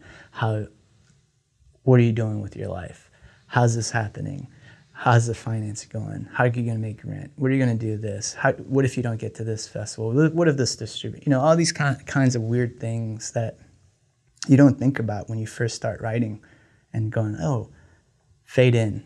You don't think, then we're like, oh, it just leads you on. So uh, the journey has been um, quite quite interesting. And uh, you know, but sometimes when you see these things, you all see some person, all they have a movie, and all of a sudden they get another movie, and all this, and it just so happens because I was there and going, how did this happen? You know, it's like, but my thought was, if someone else can do it, let me deconstruct this. I could figure this out and do it. So my only thing is just trying to figure it out how to do it. So it's like um, I found one side of the Rubik's cube. That's that's what happened, and um, here we are. Just you know, ready, sadistically enough, ready to try to do another one. So there you have it. Is it really that selfish though to want to make it? I mean, going back to what we talked about, it's also selfish to want to be promoted in corporate America. So yeah. is it really selfish? Um, maybe that's me just kind of like make me feel better. Uh, because in the end, it is a lot of like trying to, you know, play to your ego, play ego, your own ego, and and and figuring out and and, and going, why do you want to do this? You know, because uh, I think it's a very honest question to ask yourself to, in the mirror. Why do you want to do this? Um, it's almost because that's all you kind of want to do and maybe feel like you're somewhat good at. Um, not because if someone's telling you that you're good at it, is because you feel that it feels like you're good at it. You know, it's it's hard because it's like people try you try to enter competitions and you try to do this and, and get validated in certain different ways. I think I got so rejected so many t- times that I, I didn't want, I was like, screw validation. I love doing it. I'm going to keep doing it. You know, it's like, but what, what, does, that what does that entail? Um, and when is, it en- when is it enough? so I'm still trying to figure that out, you know, as I go. Is when is it enough? When do do I have to write? How many scripts do I have to write? You know, how many um, uh, movies that would would I would make me happy? So then I'll be like, hmm. It's again just trying to make a sustainable career. Um, that's just the goal, my goal. So uh, that's where I'm at this point, and and trying to. Um, sometimes it's a curse because you're like, you know, you wish I, I wish I would have gotten four, that that fourth more rejection to go. Okay, I'm, now I'm becoming a marketing assistant or something like that, and you're like, oh, that'd be so much easier. Gosh, but now you're just like, why am I cursed to kind of put myself and you know, people I love in, in this this kind of like brutal um, uh, kind of journey of, uh, of filmmaking, you know. Uh, but then it's a privileged situation to cry about creating. So, Van, off camera, as we were taking a quick break, you said something about possibly why why not just do this as a hobby, filmmaking, screenwriting.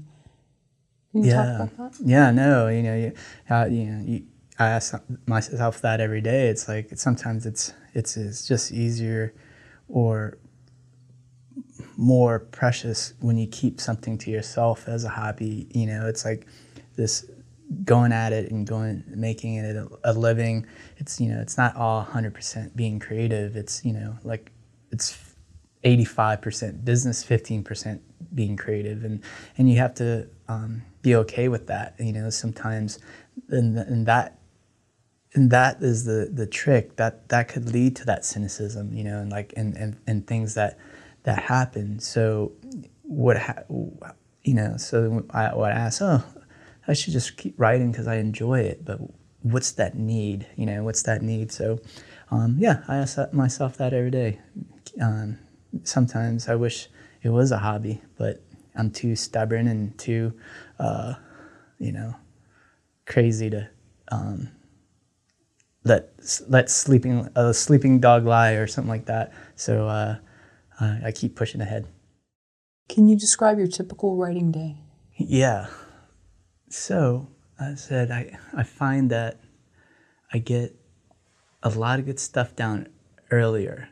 My brain just is more lucid. I think because uh, it's it maybe is because I'm coming off of like a um, sleep. So six seven, six, seven to nine a.m. is where I think I write my write my best. Um, that's me personally, and uh, I would just tackle tackle that and, and, try to write. Some days I some days um, I could get four pages. Some days I'll get half a page. But when I'm finishing up a script, um, I write till like two or three from that moment so try to get a good eight hour, get eight hours in. Sometimes I'll stare at the page or I'm researching or I'm, I'm talking things out or writing out. But when I'm finished working on a script, I, I, I try to do that a good amount, like a good steady amount each day. Um, the rewrites, uh, when I'm doing rewrites, so after just um, recently, we are, we, we just did a read through, so we'll, we'll have it read through, see how it sounds. Because uh, sometimes when you read a script, it, you read it faster or slower. So when you have someone who just reads it out, you could get a better time. If it's the scene's too long, if everyone's twiddling their thumb and going, "Hey, let's wrap this up," that's when we you could tell if you want to cut it, cut it up more, make make it um, faster. So we'll do a read through, and then um, we'll have notes and then I'll go through um, Wake Up and uh, send some emails, but then I'll, I'll go through the notes and, and, and, and knock, knock it out, you know, and go, hey, uh, this, we need to add a little more humor here, or, or hey, we got to do this, or cut this out, or um, this is a three page scene. Um, we need to, you know, trim it down. So I, I would work those angles. So um, again, uh, the earlier the better for me. So I could, you know, it doesn't seem like um, my brain works a little bit better that that, that way. When you do the read through or you have someone else do it, are they reading with no emotion? Yeah, they're just reading it through, so they don't have to act it out. Yeah, they could just you know read scene headings, seeing this, and sometimes they you know they'll get into an act, but they don't have to be. It doesn't have to be like a table read of everything, but just go interior, um, Jacob's kitchen, so and so comes in, you know, and, and they're just, they'll just read it normal, yeah. So so we could see the pacing, and then if there's a issue where they want to go is like, hey, does he really have? Does he really say yes, ma'am? Right now, he said it three yes, ma'ams, three, three, three, you know, pages ago or something. I don't think he's going to say yes, ma'am. Now, so you could really kind of work on dialogue too, and that it just sounds a little bit off or forced, you know. So it, every everyone would have like an idea, and me as a writer, I'd take the notes and go. Um, you know, and that helps. That helps because uh, when you when you guys are reading in your head, it, sometimes you get stuck. You know, so it's nice to kind of hear it, hear the words out. It doesn't have to be acted out, but the but that gives you a better time frame. Um, so I recommend that if you could get even a friend after you finish something, have them read through. Um, it took the last read through took us about we started at 11 and finished at like 4 you know because you're going through each word each page each word we would stop you know and go oh what do you think about that you know things like that so that really helped there's a new new job description in, a, in the pandemic yeah have a job as just a reader yeah for, just read it through on zoom or something uh-huh. yeah. yeah. absolutely nice because um you know it's better to have someone versus the writer read it or you know director. So you could sit there have your team of collaborators a producer or director whoever you and so they could hear it hear it out. Once you start writing a screenplay how often do you write? How often do you go to write it? So page one of something you're getting up at six in the morning maybe. Mm-hmm. you're excited and then maybe you're stopping at 9 a.m depending on your schedule and then how often are you going back to it to finish? during the day? Um, d- during the course of however long it takes you to finish. So whether it's a year, ten years. I just did. I just finished uh, one. Uh, it took me about four months, um, and I spent um, every day pretty much at it for about average of like four to five hours a day on it. So um, that one, yeah. So it depends. Like I said, the, the all roads to Pearla. Look how long it took. But now, as you get better and you're more confident of of uh, of what you want and the, the, structure of the scenes and the things like that. And um, I had in my head of like uh, the, what Stephen King always says of like you don't wait for inspiration you just get to work you know so even if i'm staring at the page or something i'm zoned in i'm I'm fo- focusing on it. So I, I wanted to kind of just keep chiseling it. Um, and and sometimes you get great breakthroughs, you know, and you'll write a, a good amount. But um, it, it's it's it's different for each one. For the last couple ones, I'll be disciplined on that. Like um, I just try to treat myself like an like an athlete. If I had to go do this for if in a day, what would so and so? I hear you know, let's say like um, I just read something. It was just on Jimmy Butler from Miami Heat. Gets he said he was up at three or four a.m. practicing or something like that. So I want, I wanted to implement those kind of like um, practices. They always say like um, I I try to do things that that that you don't want to do because uh, they're usually good for you. And then, so it's like I don't want to wake up every day and do this, but um, but if you love it if you're challenged by it, it, it it's it's not that painful. Um, so uh, I'm fortunate to kind of go, oh, awesome. I'm, you know, I'm gonna work on on this. Um, meanwhile, we're also trying to you know, run, um, you know, commercials and things like that. So you have to balance kind of, kind of different things and stuff, and, and, and doing that. And you, and you might not have um, uh, certain weeks where you can, but I'll try to at least slide something in. Maybe in, it, maybe it's two a.m. to four, four, you know, afterwards.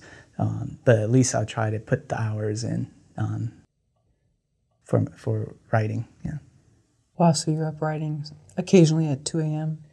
Yeah, sometimes. Yeah, sometimes. uh, Yeah, because you're like, you're just so, um, you're just so kind of addicted to it because you're like, you know, you're in the cut. If you're just in the cusp of breaking through the scene, you know, and just get it out, and then you could come back later and elevate it, you know, and and just and texturize it and do this, but but you're in a roll, you know, and like if you keep getting rolls, then you'll get to that 90 page, 100 page, and you're like, ah, I finished, and let it sit, and now you could work on the rewrite afterwards.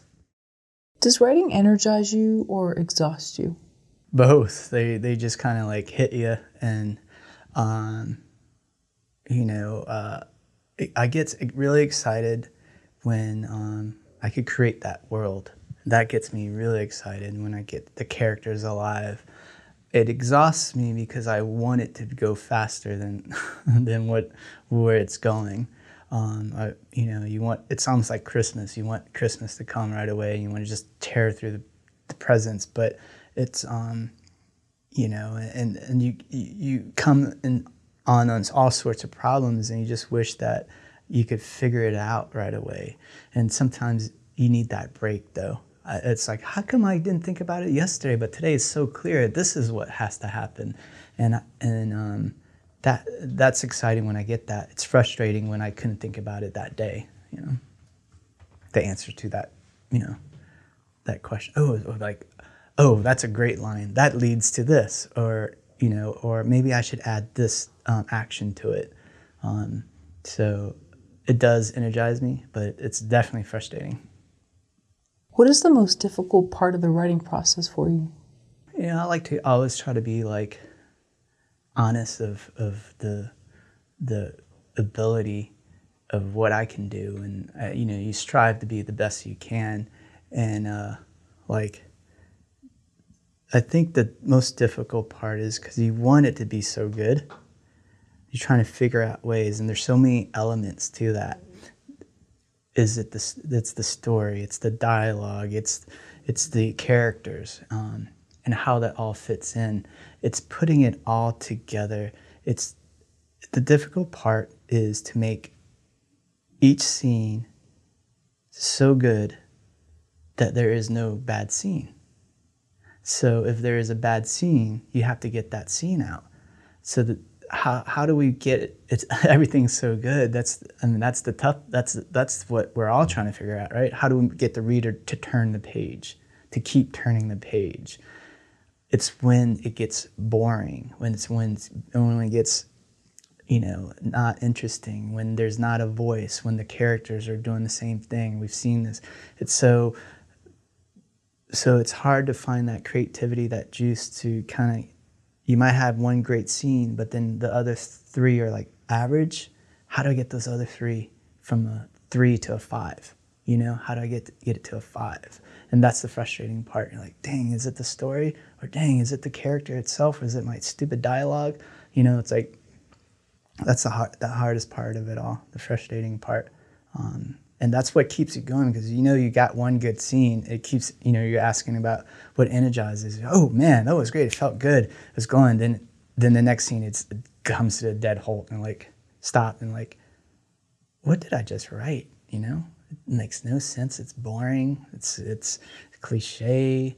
It's now or never. It's I love you. You know, versus you know, it's easy to say like show it, show it on screen, show the thing, but to actually do it is that's the craft and beauty of um, what all these great screenwriters are, are trying to do. You know, and it's like you, you see Michael Jordan shooting the basketball, but you don't see him all those years of practice. So, so um, you know, we just try to get to work and craft the scene as best as we can and get better at it and and finish the story and hop on to the next one. Did you watch Last Dance? I did. Yeah. Yeah, That's nice. it's really fascinating. Yeah. Behind this, you know, I always, I, yeah, I always love seeing the, everyone's process of, of how to do things. Right. Right, especially someone who's very tenacious and always wants to, you know, and, and knows that that's something in him that he almost can't stop himself. Yeah. You know, really fascinating. Yeah. So, you know, it's so you could have it, you could have a talent, you could have all of that, you could have a lot of different things, but I think what's hard to teach is that obsessiveness. You know? Why do you want to wake up? It's easy to sleep, you know, easy to put it off to the next day. Um, so, but you know, because of the pandemic and stuff, we are all we're all going through those questions. What, you know, like of of of things. What's important? What do we want to do? What do we want to accomplish? How much time do we have? Things like that. I think for me, it was you know, uh, I you know, I, I made a decision. I mean, I lost my mom through uh, breast cancer uh, 15 years ago. So that was the launch of me going, um, I'm just going to try it and, and, and try, try something that, um, you know, I don't know what's going to happen. Because it's easy to try things when you know what's going to happen.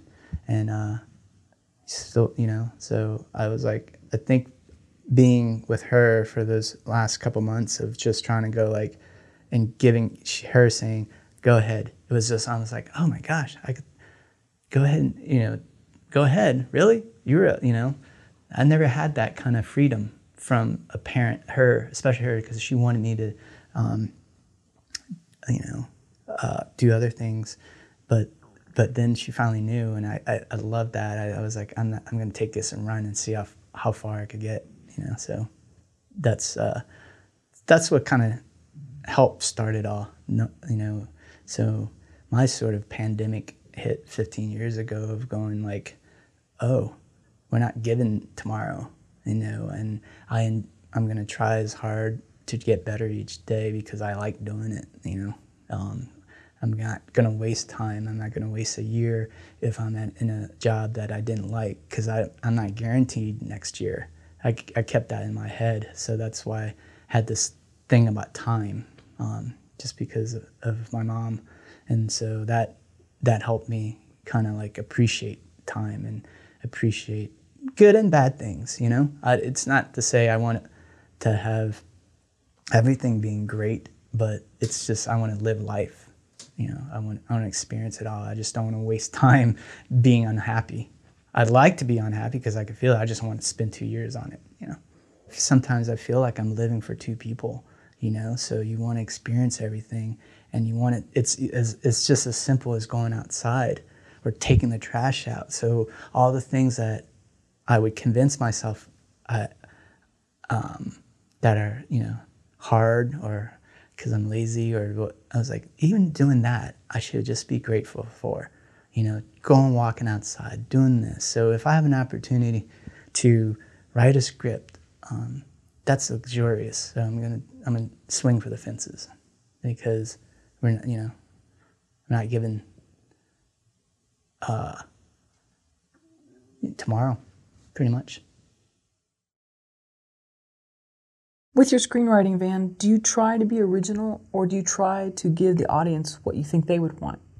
I think uh, I try to come up with the original concept and, and uh, you, you want to start out with that and because that's sort of what, what drives you. I know you're supposed to, I know they say, hey, think about what, what the audience is or think about your audience, what's your genre, who's watching this, who's doing that. But I think you start writing the story that motivates you. Um, and and what gets you through you know because you're gonna if you're gonna have to live with this for a long time in terms of like producing it or in terms of like writing it and then if you go on to try to get it produced and, and made it has to be um, something that that that you're proud of or that you want to you know go through that journey with so um, if that idea is, is, an original idea for you and and at least it's for me. I, I start with that. Uh, so all the scripts that I have um, written is is is basically um, from uh,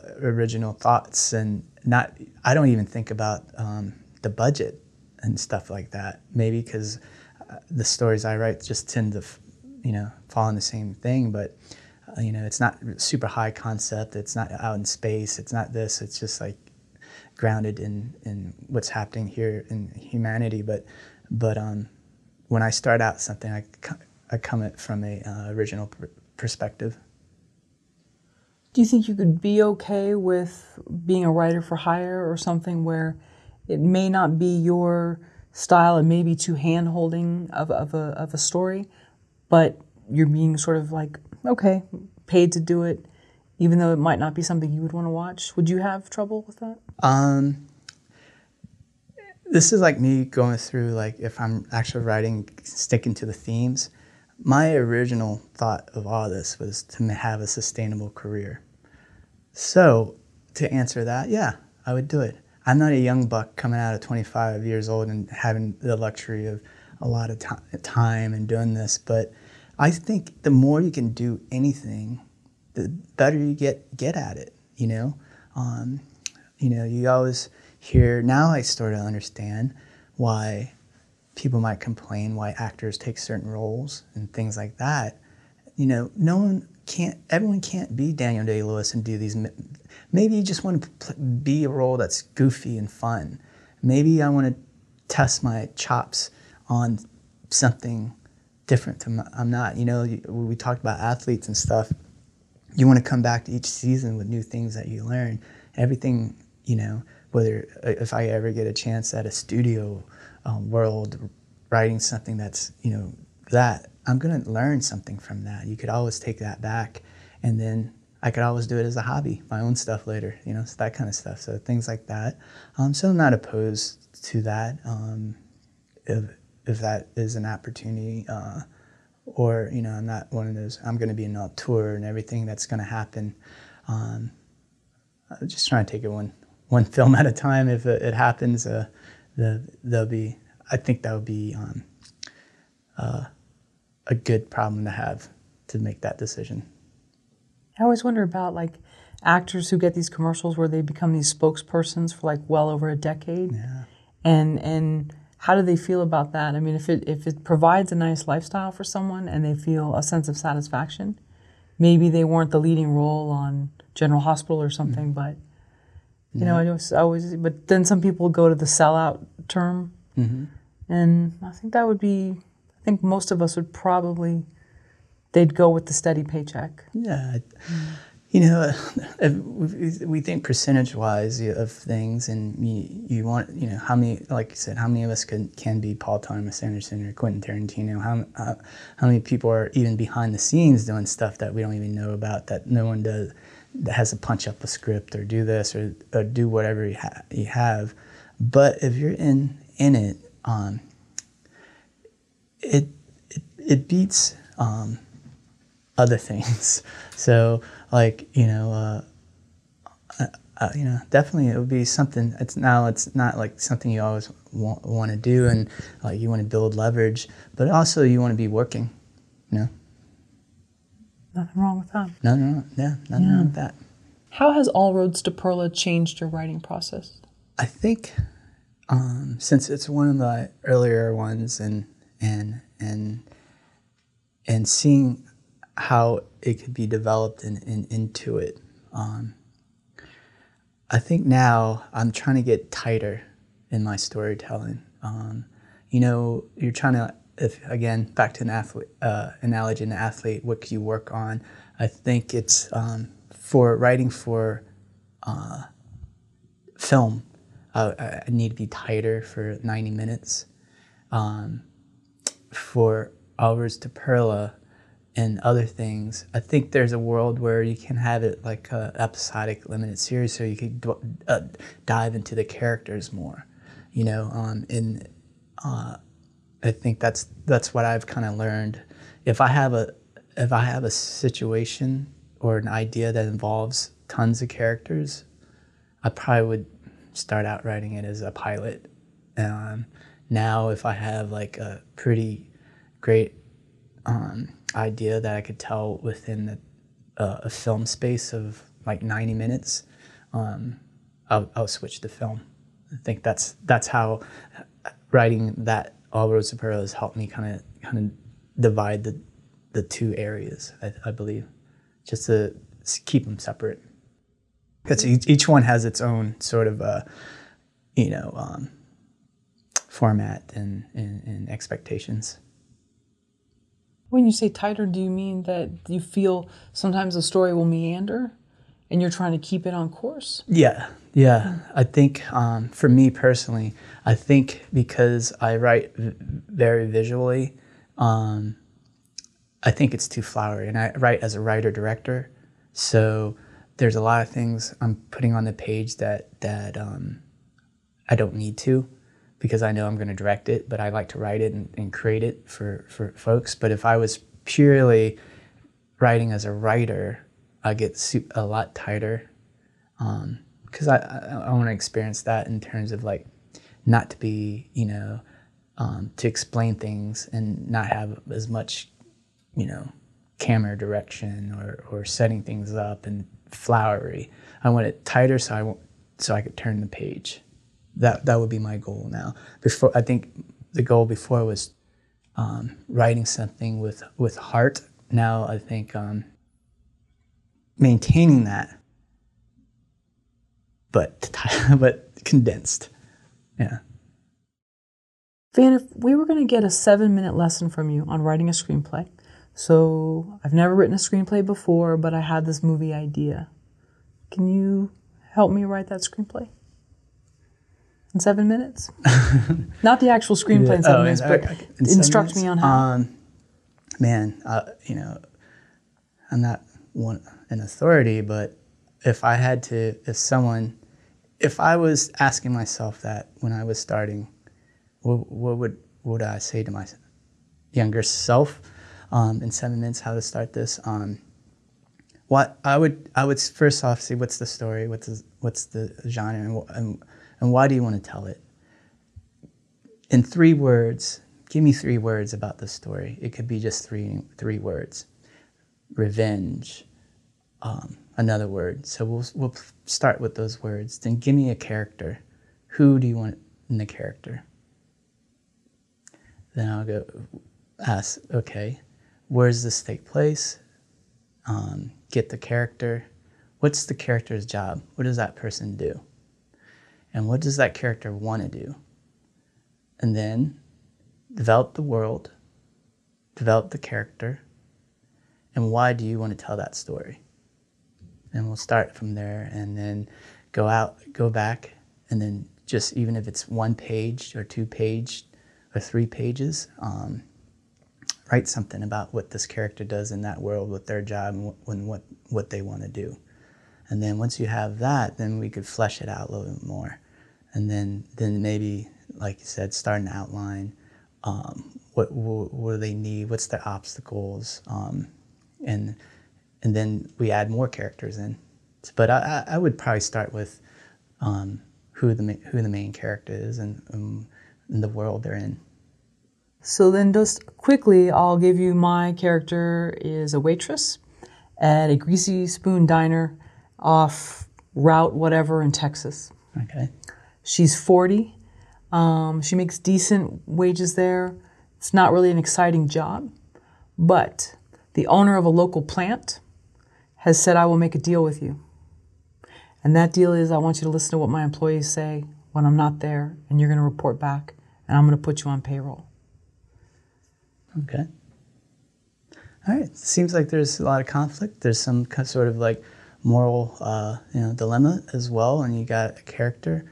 Um, and then what? And then you could explore explore that, explore the routes of is she a good hearted waitress? Is she does she want to become the owner of this? Take out the boss, or does she want to fight for who's who's doing who um, they're listening into?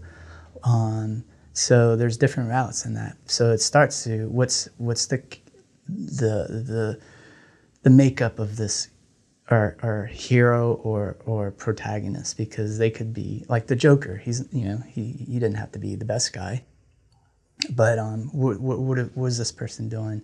And so at least you have you have that and you have that to start, and then um, and then throw throw a couple obstacles, and then and see what happens. You know, uh, because it could lead somewhere else. Because you're just you just have an idea. You don't have it yet yet formed.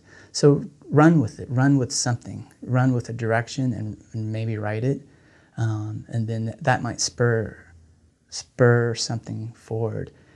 Hence, time back to the daydreaming because you don't know what it could lead because you're saying, oh, actually, she's doing this because she wants to get to New York, and because you know why? Because she she um, her her uh, you know um, she gave up a, a daughter, and now that she wants to you know she wants to go see that because she only has six months left to live, and she wants to make peace with that daughter, and and tell her things that she she wished that someone told her. Something I like, like that. It. So that's just that's the association disconnect, and you could, you could go, okay, is that the story you want to tell, or you know, or do you want it a, a, a you know a drama, or do you want it a um, a genre, a horror film? So so you stick stick to that, and that that's where it'll lead. And what was the last part? I'm asking myself, why do I want to write this? Yeah, why? Why? I think you should also ask why. Why do you want to write this? What like?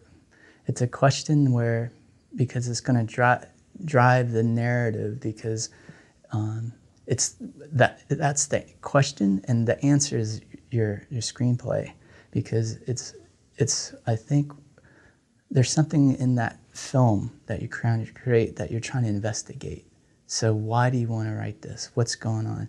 Are you trying to talk about um, unrequited love? Are you going to try to talk about, um, you know, haunted past? Or you're going to try to talk about, you know, a, new li- way out, a new living, you know, hope and things like that? So, why do you want to talk about that? And it generally has to do with sometimes what what's happening in your life, you know, right now, and it's because it's easier to because you could feel like, oh, I feel that I want to talk about anxiety, the loss of jobs, the, the, the loss of the economy, being a new um, homeowner, uh, not knowing if I can make that. How could I synthesize that feeling into the script of this girl in the diner? How to get that feeling anxiety in there, what she's going through, you know? So that's how it would kind of help usher it along. And then just write your first draft and come up with an image. You already got the image, diner. Maybe the opening shot is a bottle of ketchup. Who knows? And, and it falls on the floor. And she picks it up and sweeps it away. And then that could be an image, a theme that could that you could hold on to throughout, um, you know, sparingly. So you're not totally spoon feeding the audience of why is that a ketchup?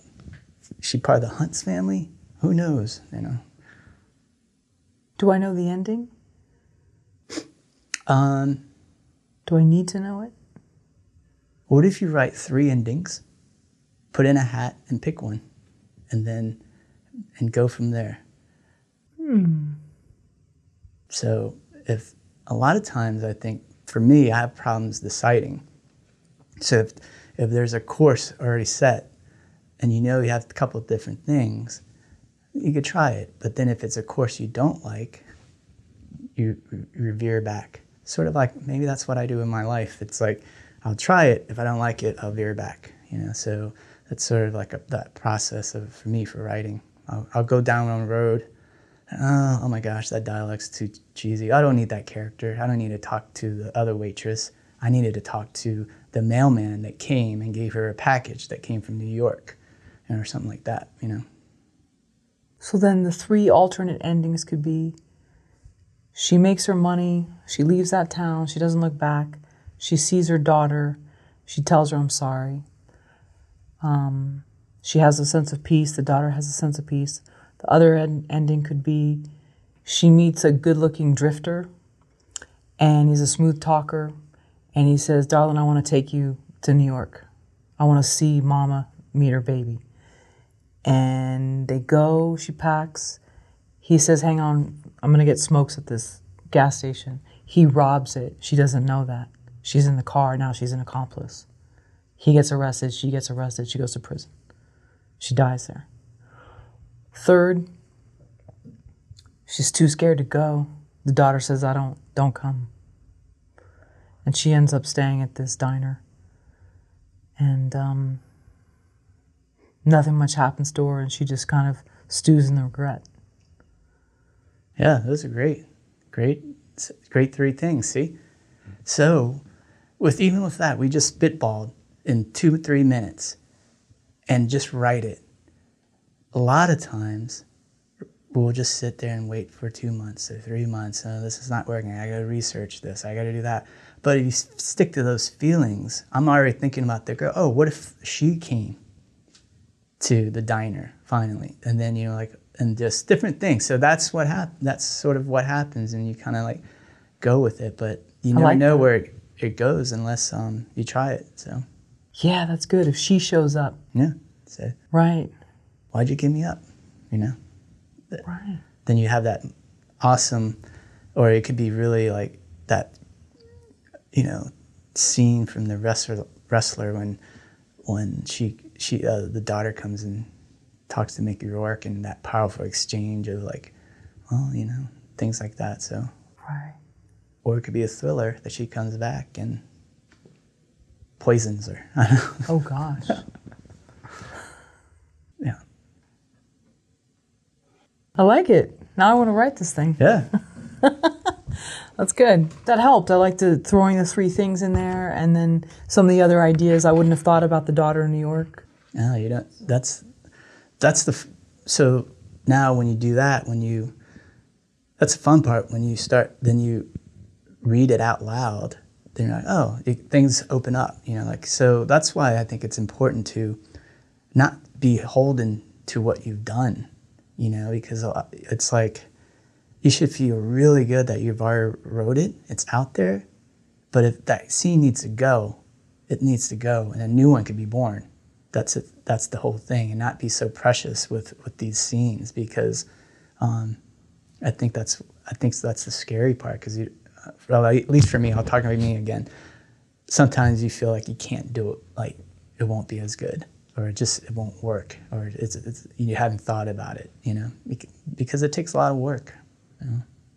Yeah, and you brought up stuff that I wasn't thinking of, and so and then I, I liked it better.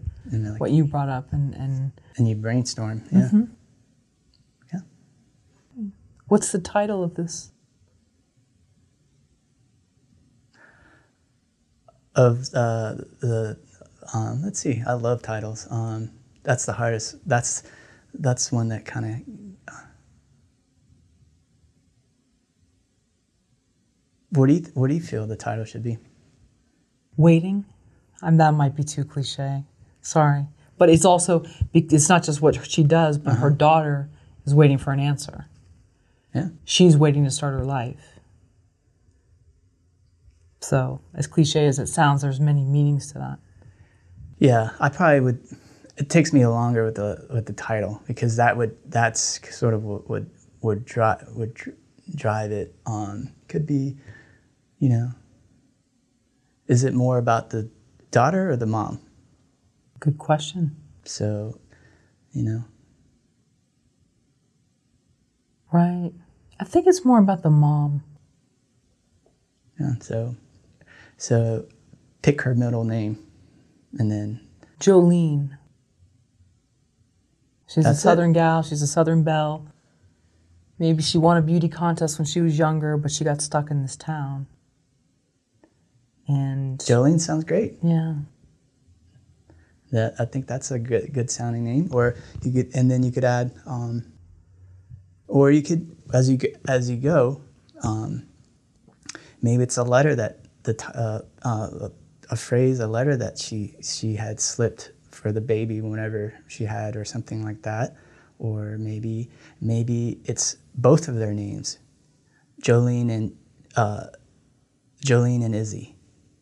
You know, I like that. Who so maybe it's about both of them. So and then you couple them up, like Thelma and Louise, and then you have them drive off the cliff. Sure. Right. And then there's a Brad Pitt character too. Yeah, gotta yeah. have that one. You gotta have that. and a dancing scene. Every great movie has a dancing. That's true. Scene. Yeah. And every '80s movie had a great singing scene. You've mentioned previously reading a lot of screenplays. Where do you find the screenplays that you read? I whether it's on, on the internet and you just kind of like um, you know, look for it. those are like established like uh, like screen screenplays where it's like Leaving Las Vegas or or or um, you know uh, movies that are coming out for, for Oscars because they would release it by the studios or things like that, or the blacklist um, announcements will have that. I also have worked with uh, uh, development for um, Filmla Entertainment, and where I would cover lots of different um, screenplays. So I get to see and read tons that aren't that aren't produced yet and things like that. So you kind of you, you kind of get a, uh, a a good or I kind of get a good uh, uh, grasp of what's what's being out there and, and what's been done. When you read, you know, read your favorite screenplays and, and watch the movies, and I think that's that's a good start.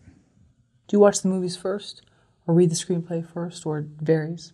I think it varies, but some sometimes I, I prefer the screen the screenplays um, because I like to have my own um, interpretations of that. But there are some uh, like. Um, that I've read that are just really spot on. But I love I love reading screenplays. Um, it just kind of flows, and you could see, you read enough of them. I guess you could feel. Uh, you could really tell the writer's voice. It's it's it's cool when you do when you do when you see that and like oh wow, you know that really flows and the way they use alliteration or there's ways they use their periods or how they space stuff or how you know, all these little things. Um, because there's not, not much else, but the way you move it is is how you know it's pretty vital. I think that's the craft of it, and and being um, economical in terms of describing things, and and um, and you know it's so true. I keep going back to these cl- cliches of like arrive late and leave early, you know that kind of stuff um, that you always hear, and it's it's it's hard to do when you're you're you're kind of in that world and focus. So that's why it's good to just get that first draft done, and then just cut chopping, you know, and and you feel you if you miss it, and then add it back in, you know. Do you ever read non-professional screenplays? Yeah, yeah, yeah. I think I mean, not as much as recently of of things, um, but uh, I've read you know just different friends and things like that, or uh, last couple of years, not as much though. A lot have been um, just from you know what's out there. Um, so to answer that question, I haven't. To be honest, I haven't read many non-professional screenplays last like three years or so. Yeah. What's the difference between an amateur script and a professional script? Uh, they, they, say it's like the first couple pages, and um, it's the command of that page, the way you intro a character, the way um, the world is created, the way that um, uh, it, it, you, you turn the page. That that's it. I don't know how, like um, when you read something that um, makes you want to get up and go to put the popcorn in the microwave or go make a toast. Uh, that that happens with professional screenplays too. There's a lot. It's hard. It's hard to keep someone engaged for how many like an hour and a half to read to read that thing. So the difference I would say is how how they get into the characters, build that world, and um, and have unique voices and make you want want to care on the page that you could feel, you could see the movie in your head you know? I think that's the that's the thing. You've seen something that you've that you haven't before versus like oh this reminds me of that or this oh this reminds me of um, you know Forrest Gump. But I think uh, when we, we, first started I'm, I'm at fault uh, of it too is because we don't, we we're tr- we're being influenced and and being inspired by the things that we like and it come it comes into our work but that's why if you stick to the themes you stick to how you express those, I think you have something more original because it's your voice, it's connected to you personally. Um, so that's the answer. It's being personal because it's something personal to this individual that I'm, I want to experience, that I see it on the page. Yeah. And is that going back to what we talked about earlier? Is finding the why? Of, yeah, of I think so. Script? Yeah, why, you know, it's like, hey, why do I want to to to to write this? Because there's layers of stuff, even if it's um, an allegory to this or parallels. It's it's a lot of different things, even if it's about space Martians or even it's a Fast and Furious. There's other things involved, you know. Um, why? Why? And then when you when when you actually read something um, that drives you, it's because uh, that person has has has made uh, these characters come alive, you know, and you you, you want to know what's going to happen. Um, so I think that's the, that's the difference because it's hard to explain, I guess. But when you read it, you're like, ah, I'm gonna go make coffee instead. Versus like when you read something, you're like, wait a second, I'm gonna read that. Have you guys ever like um, back even? I took like a lot of English classes, even though I was a business major. I was too lazy to change um, majors, but I remember reading Jude the Obscure, cut all day. Thomas Hardy book, like just couldn't put it down. It took me a couple days, but I couldn't stop. Now imagine a script, which is 100 pages. So that's that's the aim and the goal um, to have to write something that someone can't put down. Um, not everyone. Everyone. There's going to be a lot of people that hate it, a lot of people that love it, but there will be a, a person that's going to love it and can't put that down. That's that's the kind of that's the goal, I think. Right, Judy Blume books. From, yeah, yeah. couldn't Just put them down. Put them down. They were all excellent. Yeah, definitely. How do you work with actors, and actually more specifically, how does your process working with actors evolve from the audition to then working with them on set?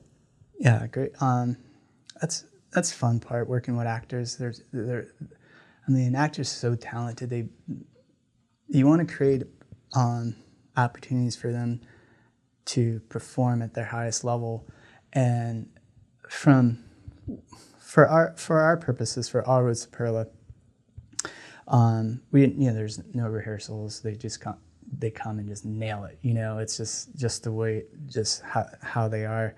Um, but each one is each actor is different. You know, it's like being a coach again from a team. Each player is motivated in certain ways. Each character is developing certain things.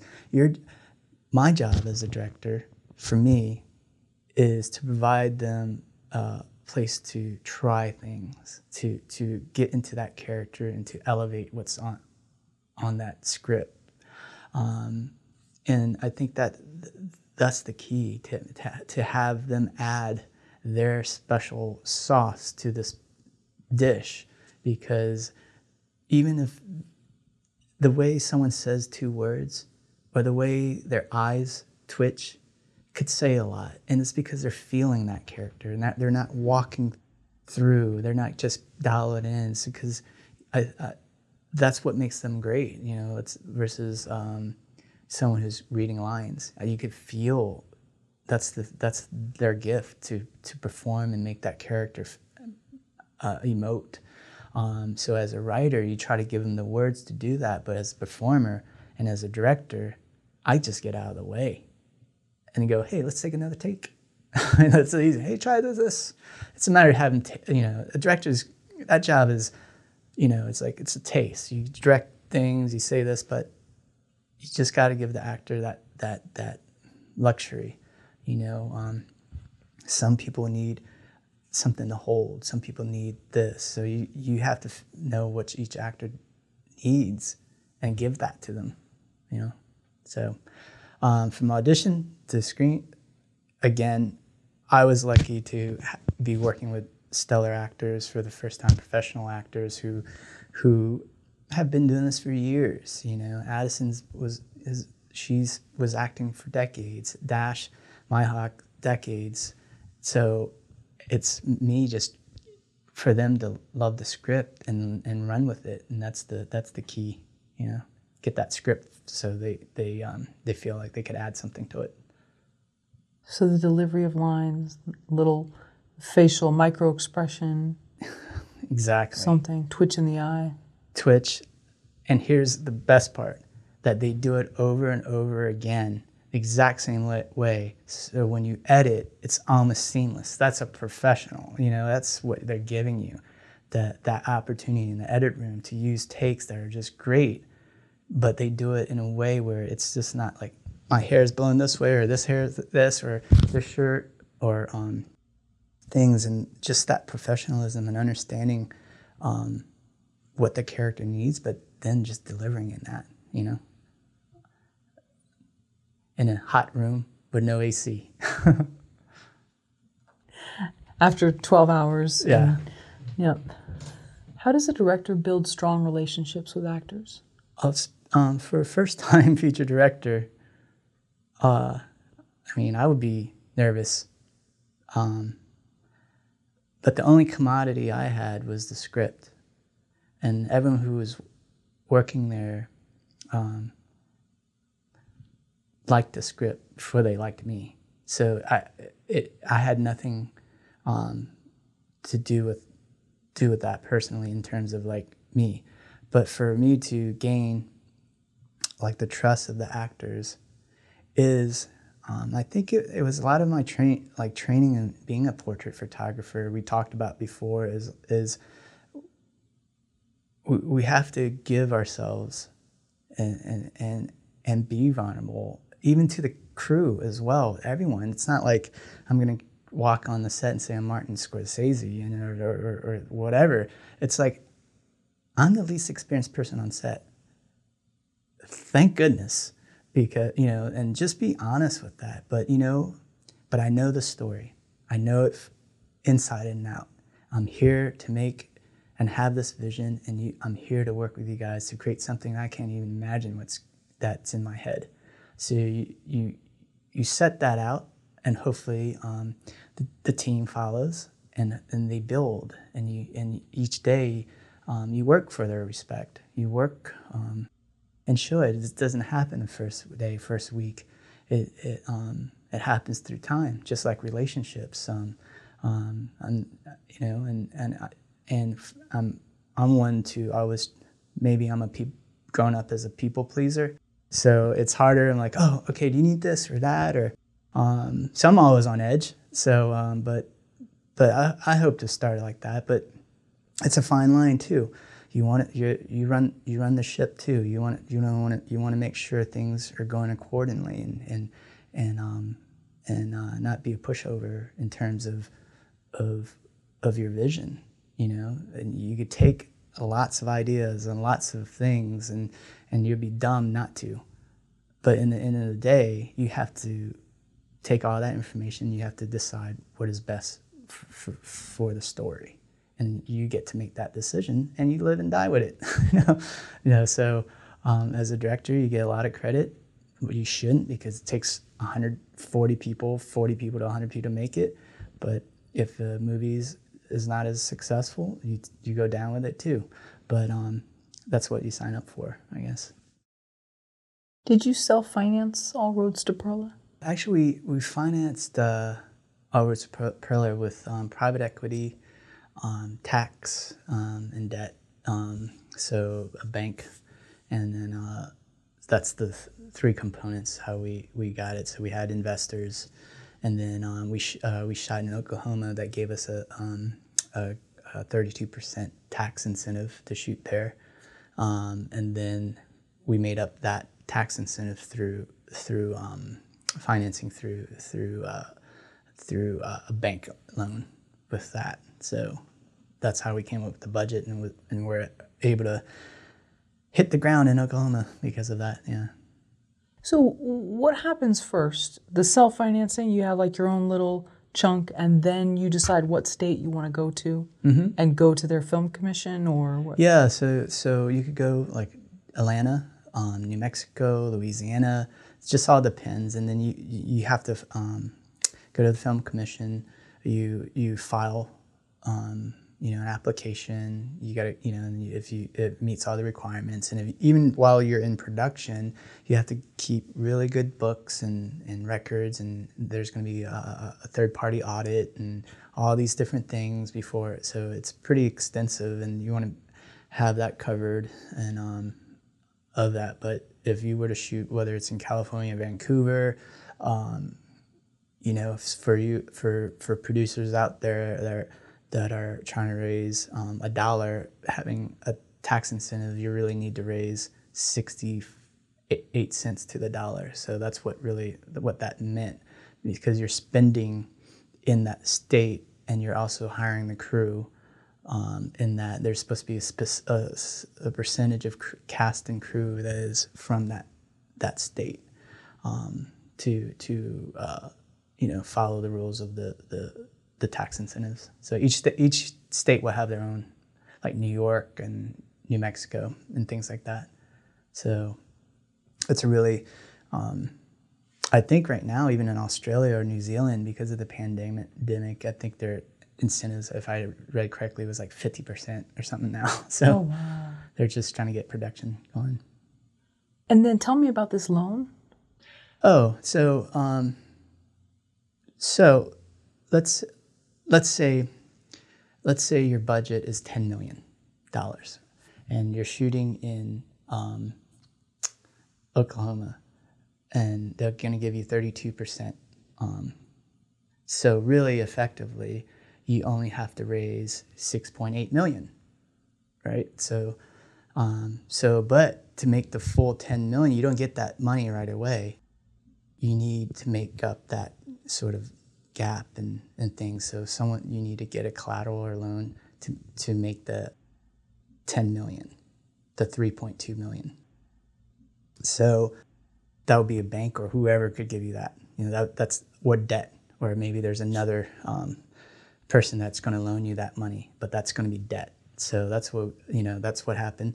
So after you finish shooting, after you do the audit, then you get the money back from uh, Oklahoma. After you file everything, then you could pay back the debt. Uh, and that's a gap loan. Uh, I'm not oh, too. Oh, okay. You know, that's a little bit that that's a little bit different. Oh, yeah. I see. Okay. Okay. Yeah. So it sounds like you can't get one without the other. So you couldn't just go and say, "Hey, I want to shoot here and I want incentives," but then you don't have your own quote unquote equity deposit that you're putting in. You've got to have that first. Is that right? Because you can't go without any of your own money in, or is that? Well, you true? can't. It, it, oh, you can. It, it just depends because you, if you want the full budget, because that includes post production, deliverables, and things if you're an independent um, producer and you have just enough to, to get into production, maybe do another fundraise uh, or another raise later to finish the movie called finishing funds, just just in case. Because if you just want to get like in production, you could raise the production budget. Post production money could be raised later. It just all depends on how, how you how you do it. Um, for instance, it costs to color the film, to make DCPs, to to um, get an editor, things all of that. That's the, all the po- the, the compo- uh, composer, sound, sound mix. But if you just have enough money to get into production, a lot you know a lot of it just depends on your you and your producers and how you feel about that. Um, you know, it's it's tricky. It's definitely a, you know, you want to you want the full budget, but if you have enough just to get in production and then the actors are only available that time period you never know if it's to go so you're like hey let's just get let's get just get on the ground and shoot so theoretically can you approach a film commission for to apply for for uh, incentives before you have any budget raised uh, they they'll ask you if you if you do they'll they'll you you you, you got to show how, how much um, uh, capital and equity that you've raised and things. Uh, I didn't fill that out part out, so the other producers did, but I'm not specific on the Oklahoma sure. thing. But uh, but we had raised the equity um, to get yeah to get there, and then and then you have to I believe show you know your bank statements and things like that. So wow. so they know hey you're just gonna say hey I have the budget, and then you get there and you don't. And, things like that. So yeah, they, they have their vetting process as well. And you had originally wanted to shoot in Texas, correct? That's correct. Yeah, and and that's because the film's set in Texas. and I was I had scouted in Fort Worth, and um, and things, but um, just strictly because of the tax incentive, and we just drove up three hours, um, having the same landscape, and and uh, and we were able to, you know, um, shoot in Oklahoma instead. Yeah. How did you pitch the company that helped you finance All Roads to Pearla? I met uh, Red Sanders of Red Entertainment Red uh, Productions um, through uh, composer, our composer named Curtis Heath, who did a lot of my um, uh, short films. And they were in Fort, Fort Worth, and I was scouting in down there, and he was like, "Hey, have you talked to Red Entertainment?" I was like, "No, I haven't." And then um, uh, they have offices in Santa Monica. I was in LA at the time and s- sent over an email and said, "Hey, we have a mutual friend, Curtis. Um, I'm, I've got this script that I'm, you know, to be done. And um, they they read it, loved it. We had a meeting, and I love people from Texas, and they they were like sweethearts, and they were just great. And Derek and Red are just fantastic folks. And then um, I had uh, I had my uh, mood reel, I had my lookbook, I had pretty much uh, you know um, things this and they uh, things set up, and they they liked it. And then I eventually became with, with Go Pop Films and Red Productions, and we we held sort of certain um, you know uh, meetings for investors and things like that. But eventually, we we cobbled up the financing through um, separate investors and got that all done. Um, Red and Derek were instrumental in, in lifting the project even further and getting the script to uh, Lindsay Graham, who who worked at uh, Betty Mae Casting, and she was just finished casting like um, A Star Is Born and, and Suicide Squad and things like that, uh, and, and and bigger fe- features. But she she liked really liked the script and came on board, and that through that through that our project. Um, uh, picked up steam, you know, and we were able to. That's how we were able to get um, actors to respond uh, and things like that, and and and um, that's how we got lucky in terms of nailing some of these really, you know, like Dash and Addison and Alex um, and the whole crew there. Um, so through with without that involvement, without Red and Derek and you know and Lindsay. uh, I would have been just shooting um, All Roads to Pearla with my father in there acting, you know. So, you know, uh, uh, somehow it just swims up. Um, and then, mind you, we also approached other tons of other production companies who, who, who we wanted to partner up with. It. But, you know, you get, hey, we don't get the script. Uh, this is it's not for us, or we have a similar project, or you know, it's lots of things. So that's why I even sit back here to today just thinking it's a miracle that it it's even out there for people to see. So, um, so it goes back to that question: when is it good or or crap? Uh, Charles Bukowski, and I was like, man, after just going through this gauntlet, uh, I'll, I'll reserve, reserve my uh, opinions to myself. Do you know why some of the investors passed? Did they give you when when these were people? I know you said that they had said it might be similar to something I already have or it's not for them. But when Red sent it out to the people in his network.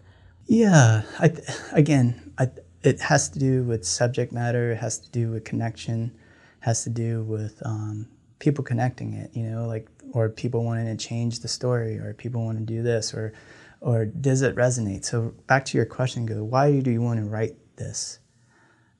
So you have to find people that kind of falls in that wheelhouse that believes the same way you do. Uh, our film is is about love and pain, loss, love, lust. It's it's it's a dark and gritty film, and it's not not for everyone. It, it's it's um, to me there's messages of hope, but to others they might see an ugly side of society that um, doesn't hit. You know, especially especially so when an investor reads it, are they going to connect connect with this? You know, um, so so they either do or they don't, and you, you go into the next person who who connects with it and and and and find that. Um, so if you're out there, it's just like first you have to champion yourself, then find people that would help champion you, and then and then keep going. I think that's this the steps. When you're dealing with production companies, investors, what do they want to see first? A log line, synopsis of the script? Yeah, so basically, basically, um, logline gets everyone. If you make a killer logline, I know it's it's hard. One, two sentences. Uh, your pitch deck, your lookbook, your mood reel, uh, to for them to get them excited to read the script. No one wants to read anything, so you know um, that's the problem. There's just a lot of scripts. So how do you get um, people to, to read it? So you have to entice them, whether it's through that log line through the lookbook, through the mood reel, through whoever's already attached, or an actor, or a producer. It just has, and that's what they call it, a package, I guess. You package things so it makes them, it makes it harder for them to say no. Um, so that's what I would do as much as you can. Um, so start definitely start with a lookbook. So at least it gives you an idea of of um, what the story is about, the mood and tone, and then you know you don't want to give a crime thriller to um, family drama production company that, unless they want to branch off and do something different because they're used to doing that. So just you know maybe research comparable films and what production companies that that have produced that in that particular budget level, and then approach them. You know things like that. So um, IMDb Pros will be your friend, and um, and just research, uh, and then and then just send out and and hope hope someone reads it. It took me five years, so you know. Can you describe the All Roads to Pearla lookbook? How many images were in it? How many pages? Sure. So basically, it's like a PowerPoint presentation. I think mine had like 12 pages. And, you know, I'll say that I'll have a picture the color palette, the tone, pictures from from um, a lot of the pictures because I had photographed already because of my, my photography. So it's already a world that I've already created. Um, then I would add, you know, the log line, the tone, the theme, and then and then that's the feel, the visuals of it, what this movie would look like. Uh, I just and then I had a mood reel. So what that meant was I, I, I clipped together films and music and made like a trailer of how I, the film would look like. It's interesting because I just looked at my mood reel that I created. I hadn't looked at it in ages, and you should see it to the trailer right now, five years apart, to see the the difference. It's pretty fascinating, um, and our composer Oh, not the sound designer was like, man, oh my God, just saw that mood reel. That dance scene looks almost identical to the, what we shot. I didn't know what was what. You know, it's kind of fascinating. So if you could show what the what the world you're creating already without shooting it, you don't, you know, it's a quicker way to creating a short film to to to create that atmosphere. At least it, will give you entice you to read the script. That's all I wanted someone to do. That they knew I knew how to make visuals, I knew how to make sound. Now you, you just judge me on my um, narrative writing. Um, so that that was my thought, thought process. And how long is the mood reel? It's like two minutes. Yeah, two minutes or two minutes and 30 seconds, something like that. Or a previs, they call it a previs too. Um, so I do that now. Like if they send me, like if, um, like, uh, a manager send you scripts to read and it's something you like and you want to be up for it to direct, I'm like, oh yeah, that's a great script. That's fantastic. I'll quickly throw up a, a, mood reel and go, this is how I see the film. This is what I'll do. You know, um, the tone and mood of it. So, if I'm understanding correctly, it was about three to four years of this process of you sending out the lookbook, the mood reel, the packaging for All Roads to Pearla. How many people did you actually send it to, and what, what was their response time? How many actually read the screenplay? Um, I have an Excel spreadsheet of everyone who I would send it to. I don't remember. I don't. I I know I kept it because I, I like to keep track of it. A, a lot of people did not read or did not respond. The majority, majority of it. I was even de- determined to shoot it no matter what it was that fateful sort of. It only took one, which was Red Productions. So maybe out of 50 to 100 Red Productions, or I'm just I'm just throwing on there. I know it was pretty. Um, Red Productions came on, and even after Red came on, we went to bigger production companies to kind of um, get involved, and that was pretty much turned down turned down too. So we just did it on did our own. So that process, I couldn't even get my friends to read it. I couldn't get fam. I, it's that's what I'm saying. No one likes to read anything, you know, even even what have you. It's it's it's it's that's why it's a, a miracle that Derek was like read it and loved it. So it just took you know it was like oh what is the story and what's that you know um, so to be long-winded um, it took we I submitted it for quite a few and it was really just one or two that responded. And then that was it. You know that's all it kind of took. Knowing this knowing that it's very difficult to get anybody to read a script is there anything you think you could do to speed up this process the next time around? Uh, i think the next time around um, it's it's it's getting easier but i think most people don't make it to the next time around. So the first time around i don't think there is. I think it's just because we're saturated and even it's like you just it's like I, I always go back to that denzel washington quote you know you stick around the barbershop long enough you're going to get a haircut. So no, no matter it's the third rejection the 100th or the 400th you just got to stick it out. And then you're going to get uh, um, frustrated and going to just get tired and go i don't need to wait for anyone i don't need this production company say yes I'm going to do it. And then you set a date. Uh, once I set a date, that's when I got uh, phone calls. When I said November 13th, a specific date, I'm shooting no matter what, this train is going. Then it, it started, even with actors and even with this stuff. So you have to be very specific. You can't go, I'm shooting in the fall. I'm shooting November 13th, even at 2 p.m. We're rolling, first night, you know, things like that. That helped because that made it real.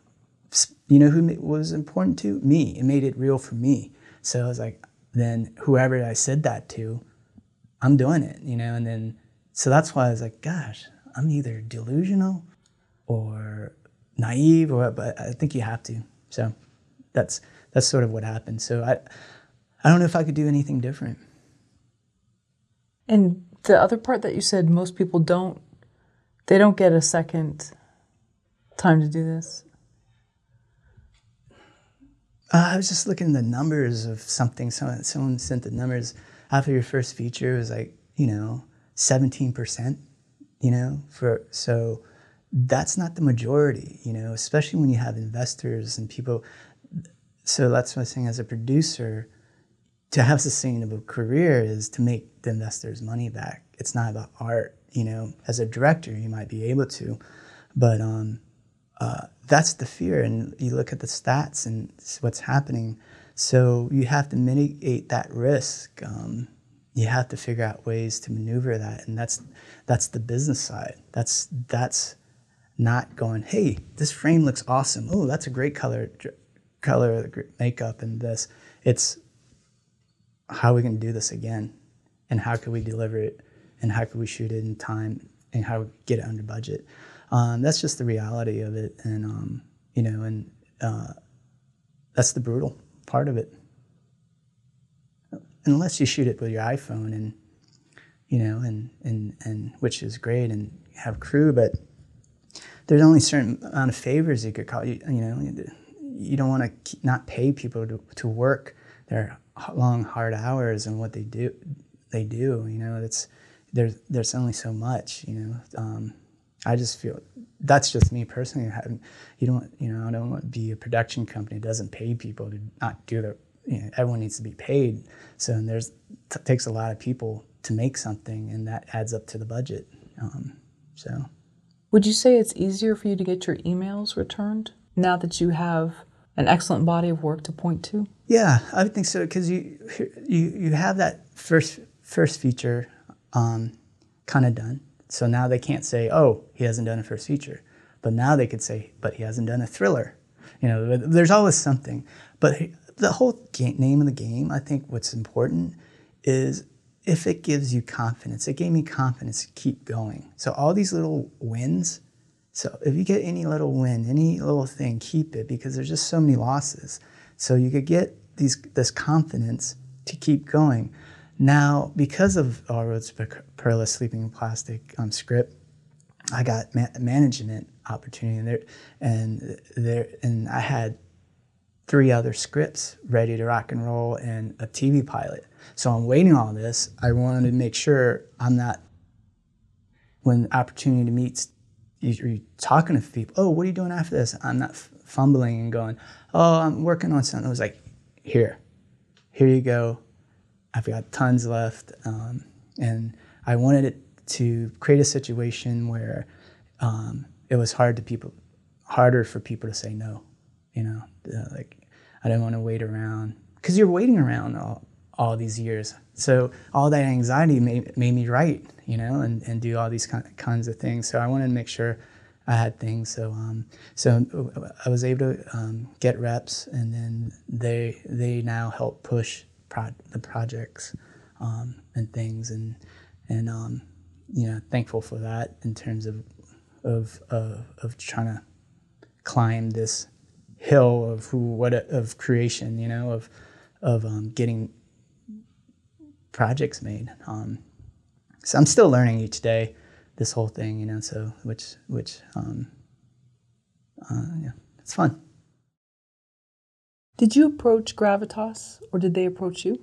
Uh, we had uh, so we have a um, sales agent, uh, Prince Films, and who uh, their their duty is to get it, try to um, get our film sold to different territories and things. And um, I think uh, Gravitas, uh, uh, Igor Prince reached out to Gravitas, and then they they made an offer that that that was uh, suitable um, for us, and then that was for North America.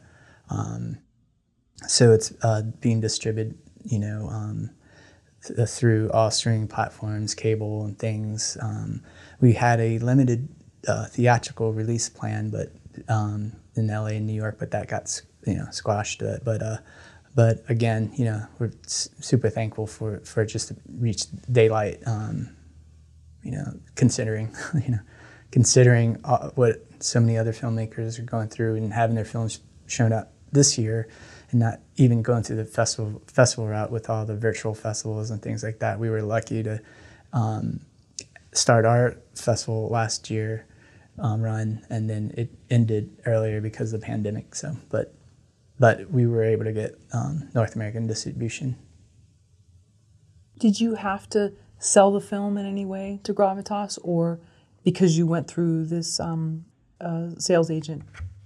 Uh, it, um, yeah. So you kind of sort of uh, you have your film, and you, you could either sell it through different territories or worldwide. And um, so Igor, he he does the dealings for that. You can go to Gravitas yourself, I believe, or any distributor, um, for that matter. You know, you don't. It's I would equate it to having um, if you built a house, you could sell your house by yourself, or you could get a realtor. They get a commission, things things of that sort. So um, usually when you have sales reps and they have relationships prior to they you know because you're bombarded usually by a lot of films. Some people answer the phone more than others. And and then igor took our film through all the different markets you know toronto um, cannes um, different things. So they would have booths set up and, and film buyers um, would take a look and things like that. So that's the advantage i would say we're having a sales agent. Um, who is there to tell, help push the sale of your film. But uh, we went with Gravitas because uh, they had, uh, you know, good favorable terms. There were there were there were um, you know nice folks, and and it was also you know a situation where we you know we still have um, international rights as well. How has COVID impacted your filmmaking career? Let's see. I think just in terms of in, in general, just personally and professionally, you know, it's puts a puts everyone at, at a pause to you know we talked about earlier to like to see what is important in life what what what do we want to do um, it kind of makes you think about those kinds of things. Um, how how it personally has affected my filmmaking life is I think when you go through the process of owning a business or trying to make a film there's always a monkey wrench and if you could survive the monkey wrench and if it hasn't hurt, hasn't um, taken your legs out and and and you're still standing, um, you keep trudging along. Uh, there's whether uh, you know, and I, I try to have that state of mind and mentality. Um, okay, if I can't do this, then there's something else I can do while this is happening.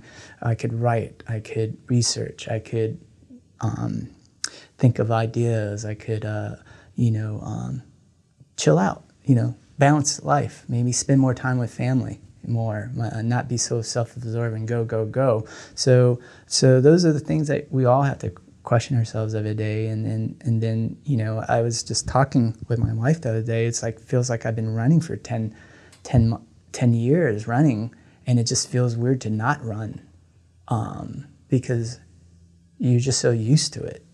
Then but sometimes you need just to relax and take it take it off and recharge and and think about you know others beside yourself and your career and what you want to do and and you know it's like um, that's that's I hope to try to be better at and and and and, and as we all try to navigate these crazy times and um so yeah I hope you know we like I said we still have our pencil and and, and notepad and final draft, and we could still keep writing.